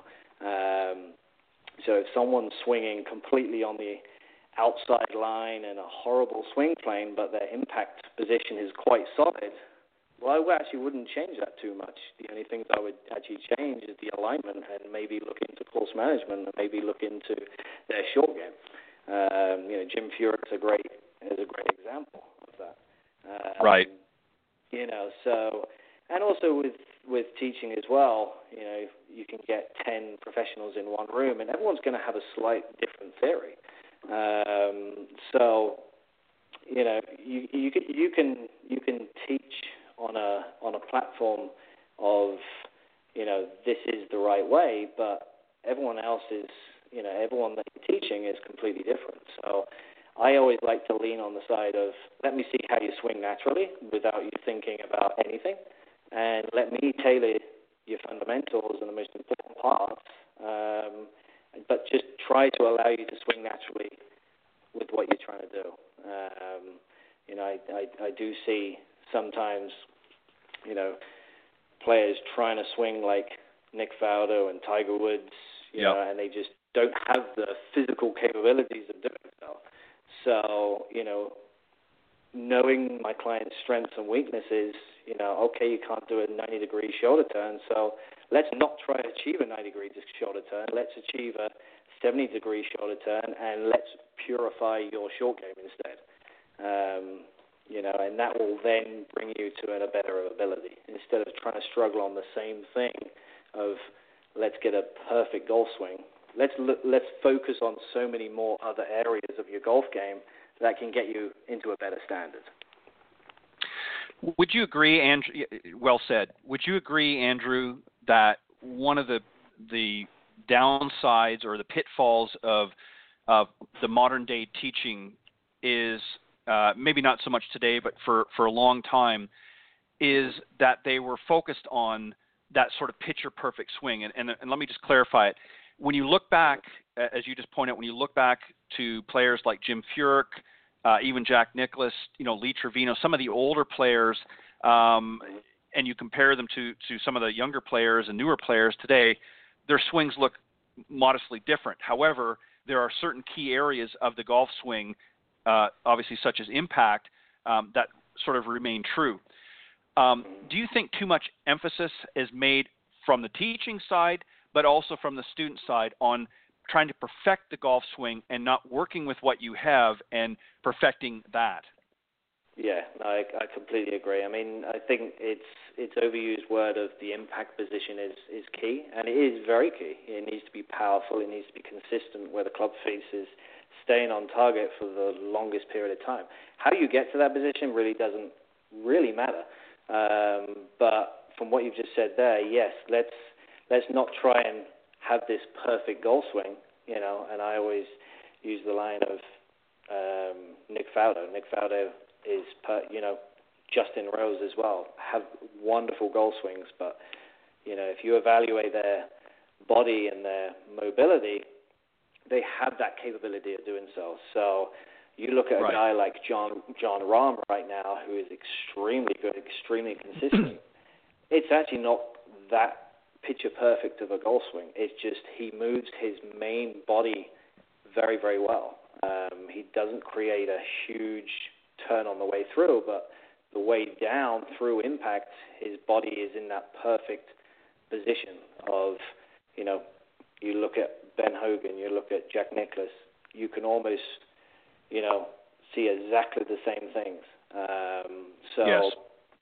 it's it's yeah, there's a lot of emphasis of trying to get your picture perfect golf swing, but that's not what is written on the scorecard. It's the score that that's right. the end of the day. You know, and you look that's at you right. look at uh, Seve Ballesteros, he was all over the all, all over the golf course, but at the end of the day, the ball went in the hole a lot sooner than everybody else. So, um, that's right. you know, I think there's a lot of emphasis on the look of the golf swing, and there's not enough emphasis amateur-wise, there's not enough emphasis um, emphasis on how you get the ball in the hole and what are you actually trying to do to get that ball in the hole a little bit quicker.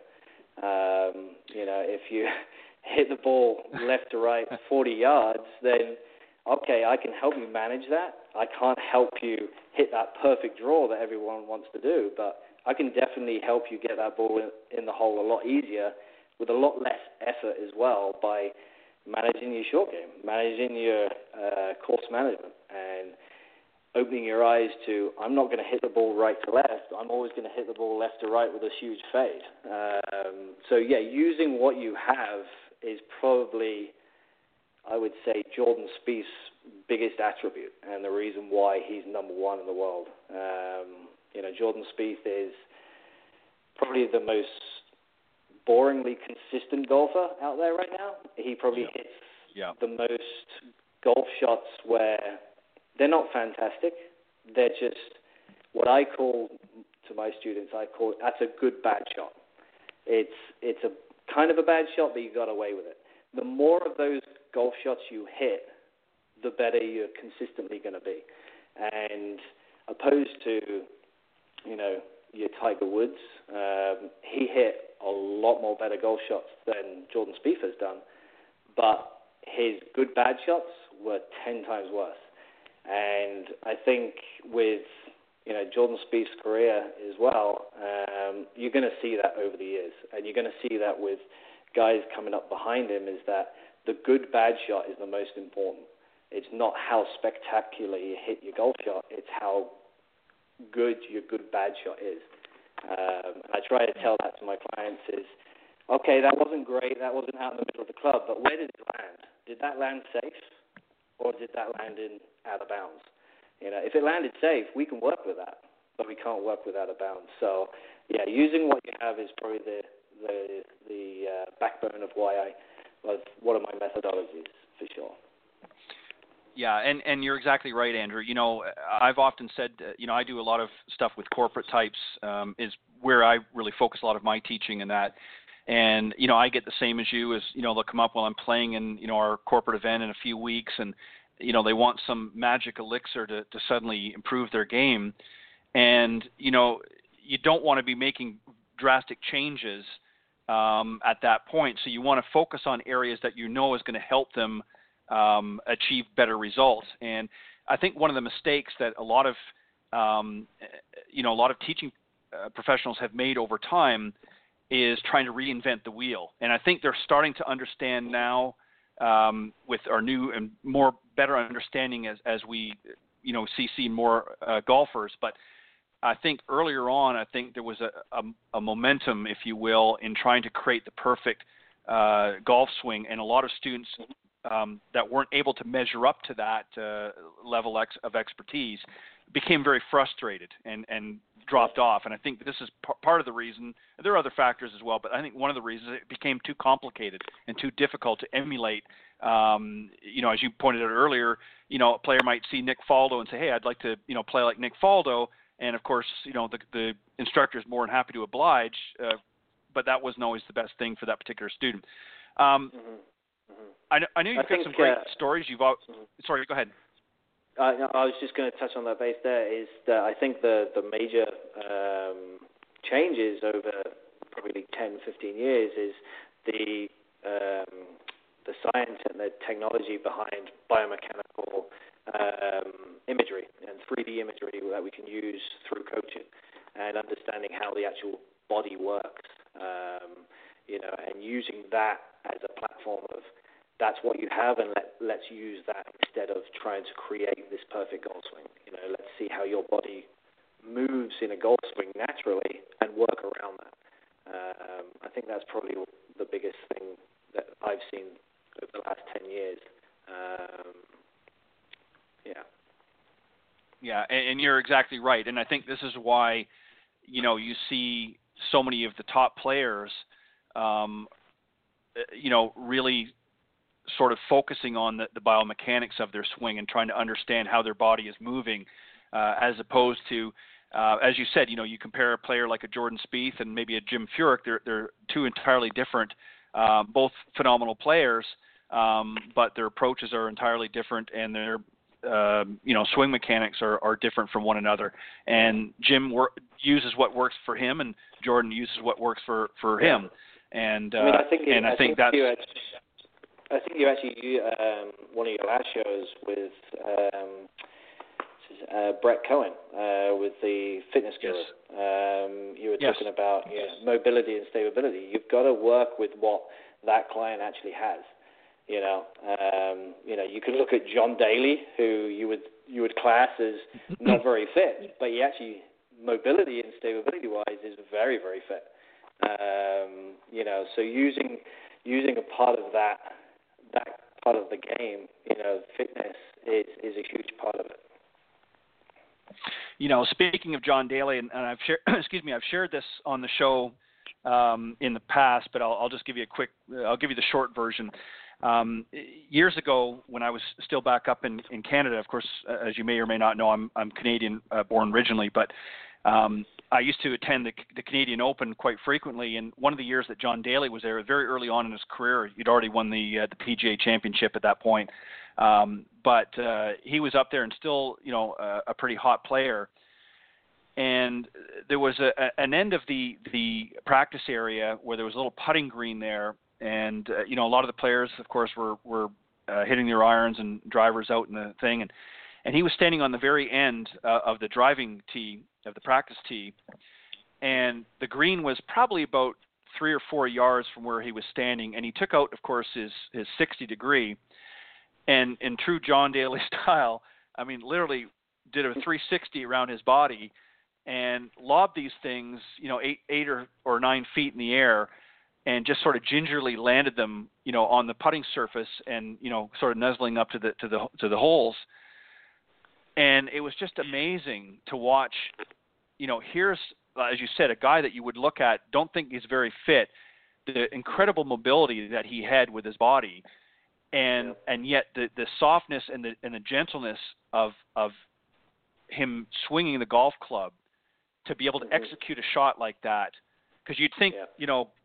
In fact, I remember a couple Yeah. of people that I was with at the time said to me, "Gosh, I hope he doesn't blade that shot because he's going to take somebody out and the, and the spectator on the other side. But you know, no, not the case. But you know, and that's a rarity. Not every player can do that, even on the PGA Tour. There's a lot of players that can't. Uh, Phil Mickelson comes to mind as well. Had some incredible shots in the bag, and and so that plays into it as well.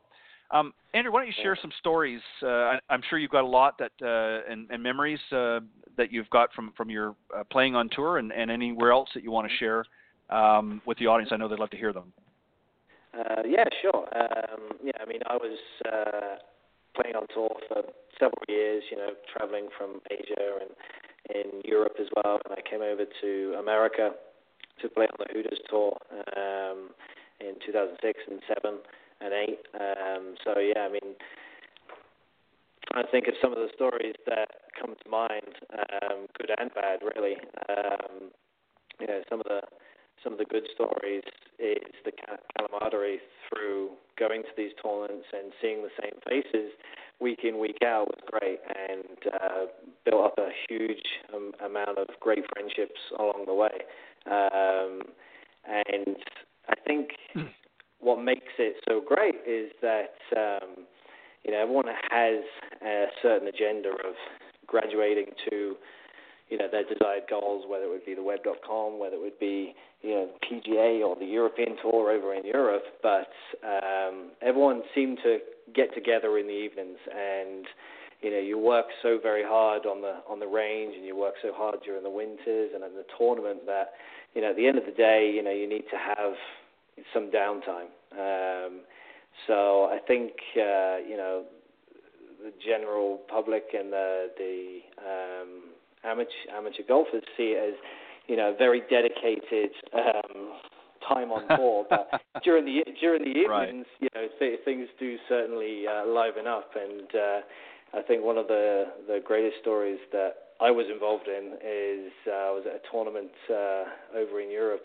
um, and uh, it was just before sunset, and I was kind of playing soccer, what we call over here, what we would call football, and we were just playing football down the beach, and uh, there was 18, 18 guys uh, that joined in, you know, finished their rounds, and some played well, some played bad, and we just thought, you know what, we'll just go and play football down down at the beach. Um, so this guy called Ryan, that uh, was a good friend of mine, said, oh, well, if anyone uh, fancies going skinny dipping, I'll put 20 pound to whoever goes skinny dipping.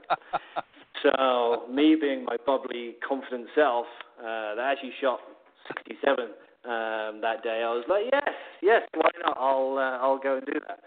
And the other remaining 17 guys uh, said, yeah, I'll put 20 pounds. I'll put 20 pounds. So there was a, a lot of money up for grabs. So I ended up taking my clothes off and uh, walking into uh, walking into the sea, and I had to get to shoulder height, um, and had to turn around when I was at shoulder height. Well, the moment I turned around where I left my clothes, they weren't there.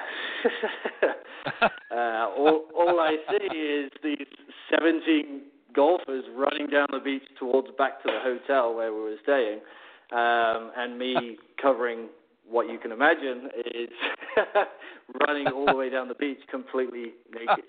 Um, needless to say, they actually ended up going into the hotel with my clothes, um, and uh, I had to actually go into the receptionist desk where there was a lovely young lady where I said, "Yes, I do need a towel. Sorry about this." so that was that was probably the. Uh, one of the the good story. Well, one of the bad stories on my part, but was some of the good stories uh, from from my friends on tour. But uh, yeah, there was uh, there's certainly some good laughs uh, out on tour, and uh, I think you can. Yeah, it's it's interesting because you know I think because uh, of the game is such a a gentleman's sport. I think the PGA and the European Tour does a lot of work in regards to making sure that some of these funny stories, good stories, and, and sometimes bad stories are hidden. And uh, you know, it's it's. I think that's what makes the game so great because you don't really hear too many neg- negative things about the great professionals on tour. Um, but all I can say is that they definitely definitely do have fun. I yeah, I, I have no doubt, and and you know you're exactly right. And I think Andrew, one of the things, uh, and, and I do agree with with the, the PGA and and uh, and other uh, governing bodies. I understand why they have to do what they they have to do, and and I think I think the the truth of it is, I think when you're on the golf course, that's when you know it's like going to a job. You know, when you're in the office, you know, you you need to be at your best and and put your best foot forward. But you know what? I think it also shows that we're all human and we all love to have a, a good laugh and and uh, you know a, a little kibitzing, if you will, back and forth with our with our mates. And um, you know, obviously it was it was this embarrassment. But let me ask you something um, in in light of uh, of your um, your your moment there. Uh, were you able to collect on the money? That's the real. Question. I did.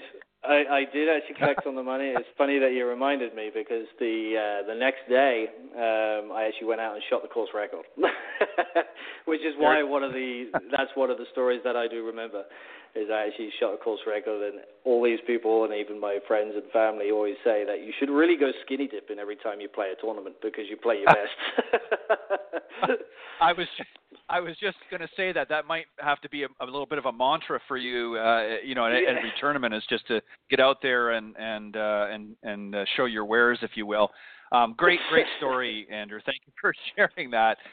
Um, you know, obviously, you know, there, I, am sure you have a, a, ton of stories, Nat. Maybe if you've if you've got a moment or two and you want to share another one, um, we'll we'll set aside the skinny dipping for a moment. But um, you know, maybe another story that you had where uh, maybe an example is there a story that you could share with the folks of where you've had to sort of step in and, and maybe mentor uh, a new player coming out. Uh, you've been on tour for a little while, and a new player comes out. Maybe you could share a story where you, you've had to sort of take that person under your under your wing, so to speak.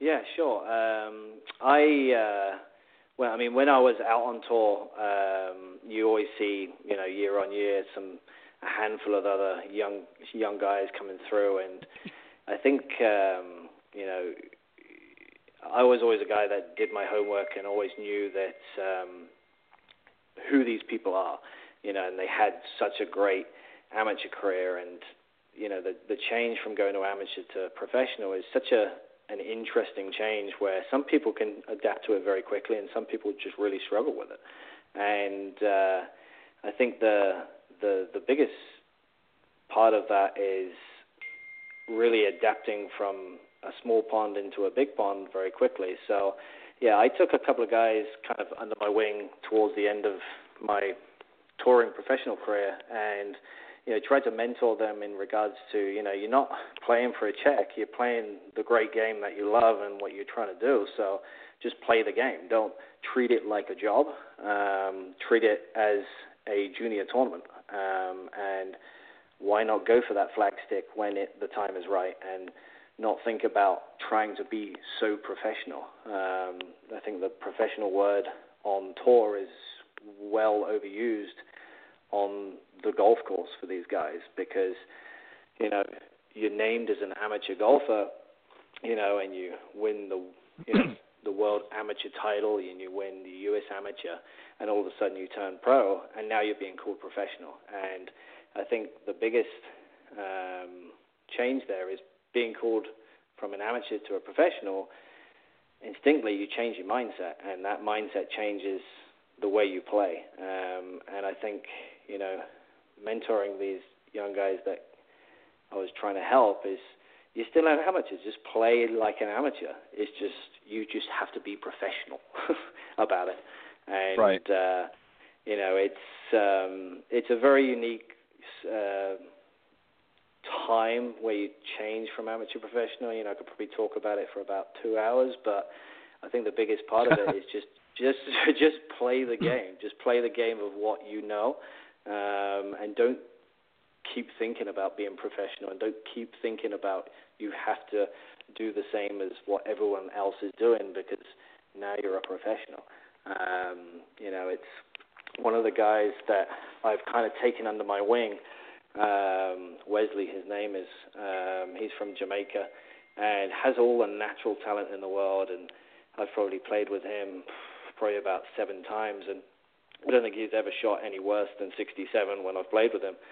Um, and won a lot of amateur tournaments over in Jamaica, and he's won, I believe, four or five swing thought tournaments, and he's only played in seven, and, uh, mm. and that was a, over a duration of about four years because he's struggling financially. But I said the great thing with you is you play like a junior you know, you don't play like a professional, you play like a junior, you know, and I ask him the questions of, you know, what are you trying to think about over this 25 foot putt? And, you know, you could probably even tell the same question to PGA guys, and they're thinking, you know, I want to keep it on the high side, I don't want a three putt, but give it a chance. You know, this guy is just thinking, I want to hold it. Why? You know, I'm just visualizing the ball going into the hole. And I think that's right. where you really find your greatest part of your optimal ability is just allow it to happen. If it doesn't happen, okay, you make a mistake, let's move on. But you know, you always play your optimum golf when you play simple, your mindset is simple, and your technique is simple. And when you analyze that, that generally happens in your golfing career at a young age because you're not thinking about, you know, if if it doesn't happen, what position am I in? You know, there is a time and place in your professional career to think like that, but your first, second, third round, not necessarily. You know, um, so yeah, yeah. I think you're you're exactly right, Andrew. I think you know as golfers mature and and uh, you know whether it be on the PGA or the, the Web.com or or any of the other tours, I think as they mature and become more seasoned, uh, some tend to gravitate to a more conservative play. Um, obviously, some based on experience, but just obviously, uh, you know, their nerves are, are not as good, um, and you know, other things happen. I, am sure as time goes on, but um, you know, I, I think you're right. I think this is why you see so many of the young new players that come out, uh, you know, just sort of swing for the fences because they they know that this is sort of the, the beginning of their career. They want to get out there. They're hungry for it.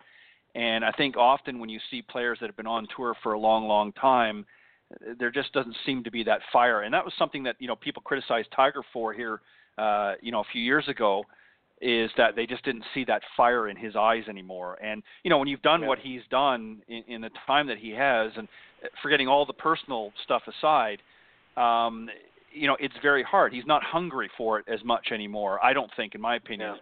And I think yeah. that that's something that happens to a lot of, and that's when it's time, in my opinion, I think, to say, you know what, I've had a great career. It's time to move on to something else because otherwise you just you get to a point where you don't enjoy it anymore. And I'm only guessing, but I think that that's yeah. going to be a question that he's going to, if he hasn't already, is going to be asking himself: is you know, is it time to move on? But um, yes. what was the what was the the best part of your yeah? What was the best part of your game, Andrew? And and what was what area did you struggle most with? Uh, I think the best part of my game was driving. Uh, ironically, um, I was always a quite of a, a long distance driver, and, but very accurate. And um, I think the weakest part of my game was probably short game. Um, and looking back now, as as a teaching professional, I know exactly why because I started the game from the tee down to the green. I didn't start the game from the green back to the tee. Um, so yeah, it was you know I always struggled. I wouldn't say struggled, but it wasn't my my uh, strongest attribute within my game was the short game. My strongest attribute was the driving. So, um, and I don't think it's the time spent on that particular area. It was just the mindset of how I treated it. Um, you know, uh, when I was you know, at tender age, you know, starting out and going through junior golf all the way up until turning pro, I didn't understand how important the short game was. Um, I just saw it as a short shot. Um, you know, and I saw a drive very important because I saw it go 300 yards down the middle of the fairway. So I, I classed that as a much more impressive but important golf shot, opposed to a, a very simple pitch onto the green from 40 yards tucked into five foot. Um, you know. Yeah, and, and I think that's for a lot of our amateur golfers too. I think this is one of the reasons. I mean, let, let's be honest. Uh, you know, it's it's exciting being out on the on the tee and and you know cranking out a, a 300 plus yard drive uh, than it is hitting you know uh, as you say 40 yard pitch shots uh, you know all day long. Nobody you know really wants to do that, but in hindsight, as you say, when you come off the tour now and you look back over your career, those are areas that obviously would have served you better uh, out on tour had you been more diligent maybe in those areas. Now, obviously, I know you practiced all of your game, but I think you know there's a certain mentality in in the general golfing public that if I just get out there and hit the ball straighter and I hit it further down the fairway, I'm going to score better, and that's really not the case. It's really the yeah, other way around. Really um, certainly, yeah. you, I mean, you have to have a certain skill level, right? Yeah, I mean, when I evaluate my my best rounds, um, my course record when I went skinny dipping the day before, um, I actually I actually didn't hit the golf all that great. Um, but what I did do was be very, very tidy around the green and the short game within, you know, 60, 70 yards. You know, I, I got up and down and I hold that 10 foot putt and I hold a lot of consistent seven foot putts during the during the tournament. But you know, scoring course records and shooting 63s and 65s didn't come from hitting that perfect draw with a driver. It came from somehow putting that hole, putting that ball, sorry, putting that ball into the hole from 70 yards. And uh, you know, knowing that a little bit earlier on in my career could have changed, you know, some outcomes. But uh, you know, I try to say that to a lot of beginners and a lot of my junior elite guys that I teach. Um, you know, just practice the short game. Don't be too um, heavily involved with hitting these perfect iron shots because with age and fitness and with technique of the amount of time you're going to practice, that will come. But will what yes. won't come is your ability of understanding how you can control your short game because that part will never will never disappear. You'll you'll continually learn about how you can get that ball into the hole in various various conditions within that yardage. Um, you know, and you know, we spoke about his name a lot, but Jordan Spieth does that so well. You know, he he hits yes. not that many fairways. He doesn't he doesn't hit that many great iron shots, but from 40 yards and in and from 100 yards and in, he's probably one of the best you know. Um, and he doesn't do it elo- eloquently, but he does it in his own natural way. Um, yeah. Yeah. And you know, it reminds me of Tiger as well. You know, earlier on in Tiger's career, you know, when he really started to to rack the tournaments up. I mean, you know, Tiger a lot of times was all over the golf course with his tee shot, but he had an ability to be able to recover so well. I remember, uh, um, memory serves correct. I think it was at one of the Buick Opens, one of the first ones he played in, and I remember hitting. He hit a, an errant tee shot into the right rough, and uh, cut that you know incredible six iron out of the rough, and and you know landed it relatively close to the hole on the green, and people were amazed at that. But that's an area of his game that he worked hard on. You know, it wasn't just driving the ball off the tee he worked on yeah. on recovering and and his second shots and his third shots and so on and so forth. Um, he had an incredible short game, so he was able to recover well. And Nicklaus was very similar. I mean, Nicklaus certainly, you know, drove the ball fairly straight, but you know, Nicklaus was able to scramble under pressure uh, when when it needed to, and and that's essentially what Jordan is doing as well. You know, he certainly hits a great uh, drive here and there, but it's not perfect every time. So it's your ability to be able to, to hit those uh, recovery shots uh, and and shots when you need it. That's going to help you score. Um, Andrew, I, I hate I hate to say this, but we're actually out of time. I can't believe okay. this hour went so quick. But I want to give it you is. an opportunity to. Yeah, I can't. Uh, I can't believe it's over already, and I enjoyed the conversation. I, I could go another couple of hours, but unfortunately we can't. Um, but I'm going to have you first off and foremost. I'm going to have you come back again if you'd like uh, and we'll we'll continue with some other uh, dialogue. But uh, in the meantime, let the folks know how they can reach out to you if they're interested in maybe uh, if they're going to be up in the New York area or, or planning a, a, a trip up there and maybe want to come and see you, or maybe if they live in the New York area uh, and they want yeah. to uh, work with you, uh, how how can they reach out to you? Yeah, sure. So uh, I am actually located at Five Iron. Uh, so if you can Google uh, Five Iron Golf into the Google search, you'll see the facility there. It's an indoor golf facility on 19th uh, Street and Fifth Ave. Um, you, alternatively, you can always text or call me, uh, 914-705-3844. Um, and you can also email me at andrewbravant at gmail.com as well. Um, I'll be looking forward to help you game. Perfect. Well, Andrew, uh, again, it's been a pleasure, and uh, I want to thank uh, not only you for coming on the show, but I want to thank my good friend Brett Cohen for actually uh, introducing us and uh, uh, sharing uh, his thoughts that uh, you'd make for a great guest. And he certainly uh, uh, didn't steer me wrong, that's for sure. You've been a, a, a wonderful guest. I appreciate you coming on the show very much, and uh, I'm extending a personal invitation for you to come back uh, on a future show, and we'll we'll work out the details. I've got a few things that I think um, I'd, I'd love to do, and we'll talk about that at a later date. But uh, Andrew, thank you very much, and much continued success. And uh, I don't know, are we going to see you maybe uh, out in the Champions Tour at some point? Uh, I, it's definitely something in the back of my head for sure. for well, sure. I think once yeah. the competitive yeah, I think once the competitive juices take hold, it's pretty hard to to walk away from that part of the game it's altogether. Hard to walk so away from we'll, it, sure. yeah, but uh, you, you've done well, my friend, and uh, I appreciate you coming on the show and sharing uh, with my audience uh, some of your stories, uh, even some that were a little embarrassing, perhaps, but uh, nonetheless. And and we'll uh, uh, look forward to having you come back again. So, Andrew, thank you very much for doing that. Thank you. Thank you, Ted. And also, I'd just like to say thank you to Brett Cohen that actually introduced me to you as well. I work very closely with the New York, the New York fitness guru, Brett Cohen. Well, maybe we'll get you on. Maybe we'll get you on a couple of the coaches' corner uh, segments next year, which is our panel discussion, which preceded our interview tonight. So we'll talk about that as well. I think you'd have a lot of fun with that uh, coming on. We'll we'll talk about that as well. But Andrew, uh, again, God bless my friend. Thank you for joining me tonight on Golf Talk Live, and and we'll talk soon. Thank you, Ted. All right. Bye bye. All right. That was my uh, very special guest tonight, uh, Andrew Bravant, uh, a great teacher professional up at Five Iron uh, on Fifth Avenue in New York. And uh, if you go to fiveirongolf.com, as he suggested, you'll be able to see uh, the great facility there. So if you're planning a trip, or maybe you're up in the New York area and you want to work with uh, Andrew, uh, by all means, uh, certainly reach out to him there. Uh, all of his contact information is available.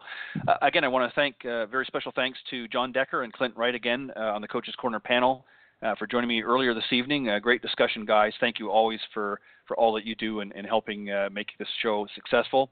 but most importantly, I want to thank all of the listeners worldwide for faithfully tuning in each and every week to Golf Talk Live. And I, I can't emphasize enough. I get a great amount of pleasure and enjoyment of having a number of highly talented coach, teaching professionals, authors, entrepreneurs, and even players stop by, uh, and it's really through their uh, participation and guest appearances that have helped to make Golf Talk Live a first-class show. Uh, special thanks to some of the sponsors, supporters of the show, Mr. Jonathan Laird from South Coast Golf Guide. Go to southcoastgolfguide.com and uh, check out a great uh, publication here in the southeastern part of the United States. If you're planning on a trip coming down here to uh, parts of Florida or Alabama, Mississippi, and all parts in between, and even over to Texas, um, there are some great golf courses listed in the guide. So go to southcoastgolfguide.com and check it out. And if you're interested, uh, if you're planning on a trip and you're already down here, uh, if you visit uh, your Edwin, local Edwin Watts and uh, and some of the uh, main courses in the areas in various states, uh, you can actually pick up a copy of the guide. But if you're not sure where to find it, go to southcoastgolfguide.com and you can reach out to Jonathan, and he'll make sure that you get a copy sent to you, whether you're here or you're planning on coming down here and you want to get the heads up on what some of the great golf tracks down here in the southeastern part of the United States. So uh, go to southcoastgolfguide.com. And also to a special friend, Meredith Kirk of Meredith Kirk Golf out in the Myrtle Beach area. Uh, great LPGA teacher professional and uh, just an all around fantastic young lady. Uh, go to meredithkirk.com. It's her website. Uh, thanks, Meredith, for all of your continued support. Nikki and Tiffany Litherland, thank you for your uh, help in spreading the word. Nikki, of course, and his lovely wife, Tiffany. Nikki is a, a golf professional uh, himself and uh, would um, always appreciate their uh, continued help and support in spreading the word. Uh, Mr. Bernie Pinder from Ontic Golf at onticgolf.com is his website. Uh, great uh, custom line of putters. Uh, go to onticgolf.com. Thank you, Bernie, for all your continued support. And Mr. Sean Kelly, owner of linkedgolfers.com, a great social media platform. Linked Golfers, of course, was the largest group uh, LinkedIn.com, which is a, again another social media platform. And Sean brought uh, that platform out to his own site, and uh, lots of great uh, golf information there, and and great stories and great uh, tips and information. So go to linkedgolfers.com. And last but not least, uh, Mr. Peter Doyle from Doyle Golf Solutions over in Ireland. Thank you, Peter, for all of your continued support. A great coach and teacher professional that has been a big supporter of the show over the years. So thank you for all of your well wishes as well. Um, and on that note, uh, enjoy the President's Cup, everybody, this week. And I will be back next week with a very interesting guest and, of course, another round of Coach's Corner here on Golf Talk Live uh, on the uh, blogtalkradio.com network. So thanks, everybody. God bless. Have a great weekend. And I'll see you next week right here on Golf Talk Live.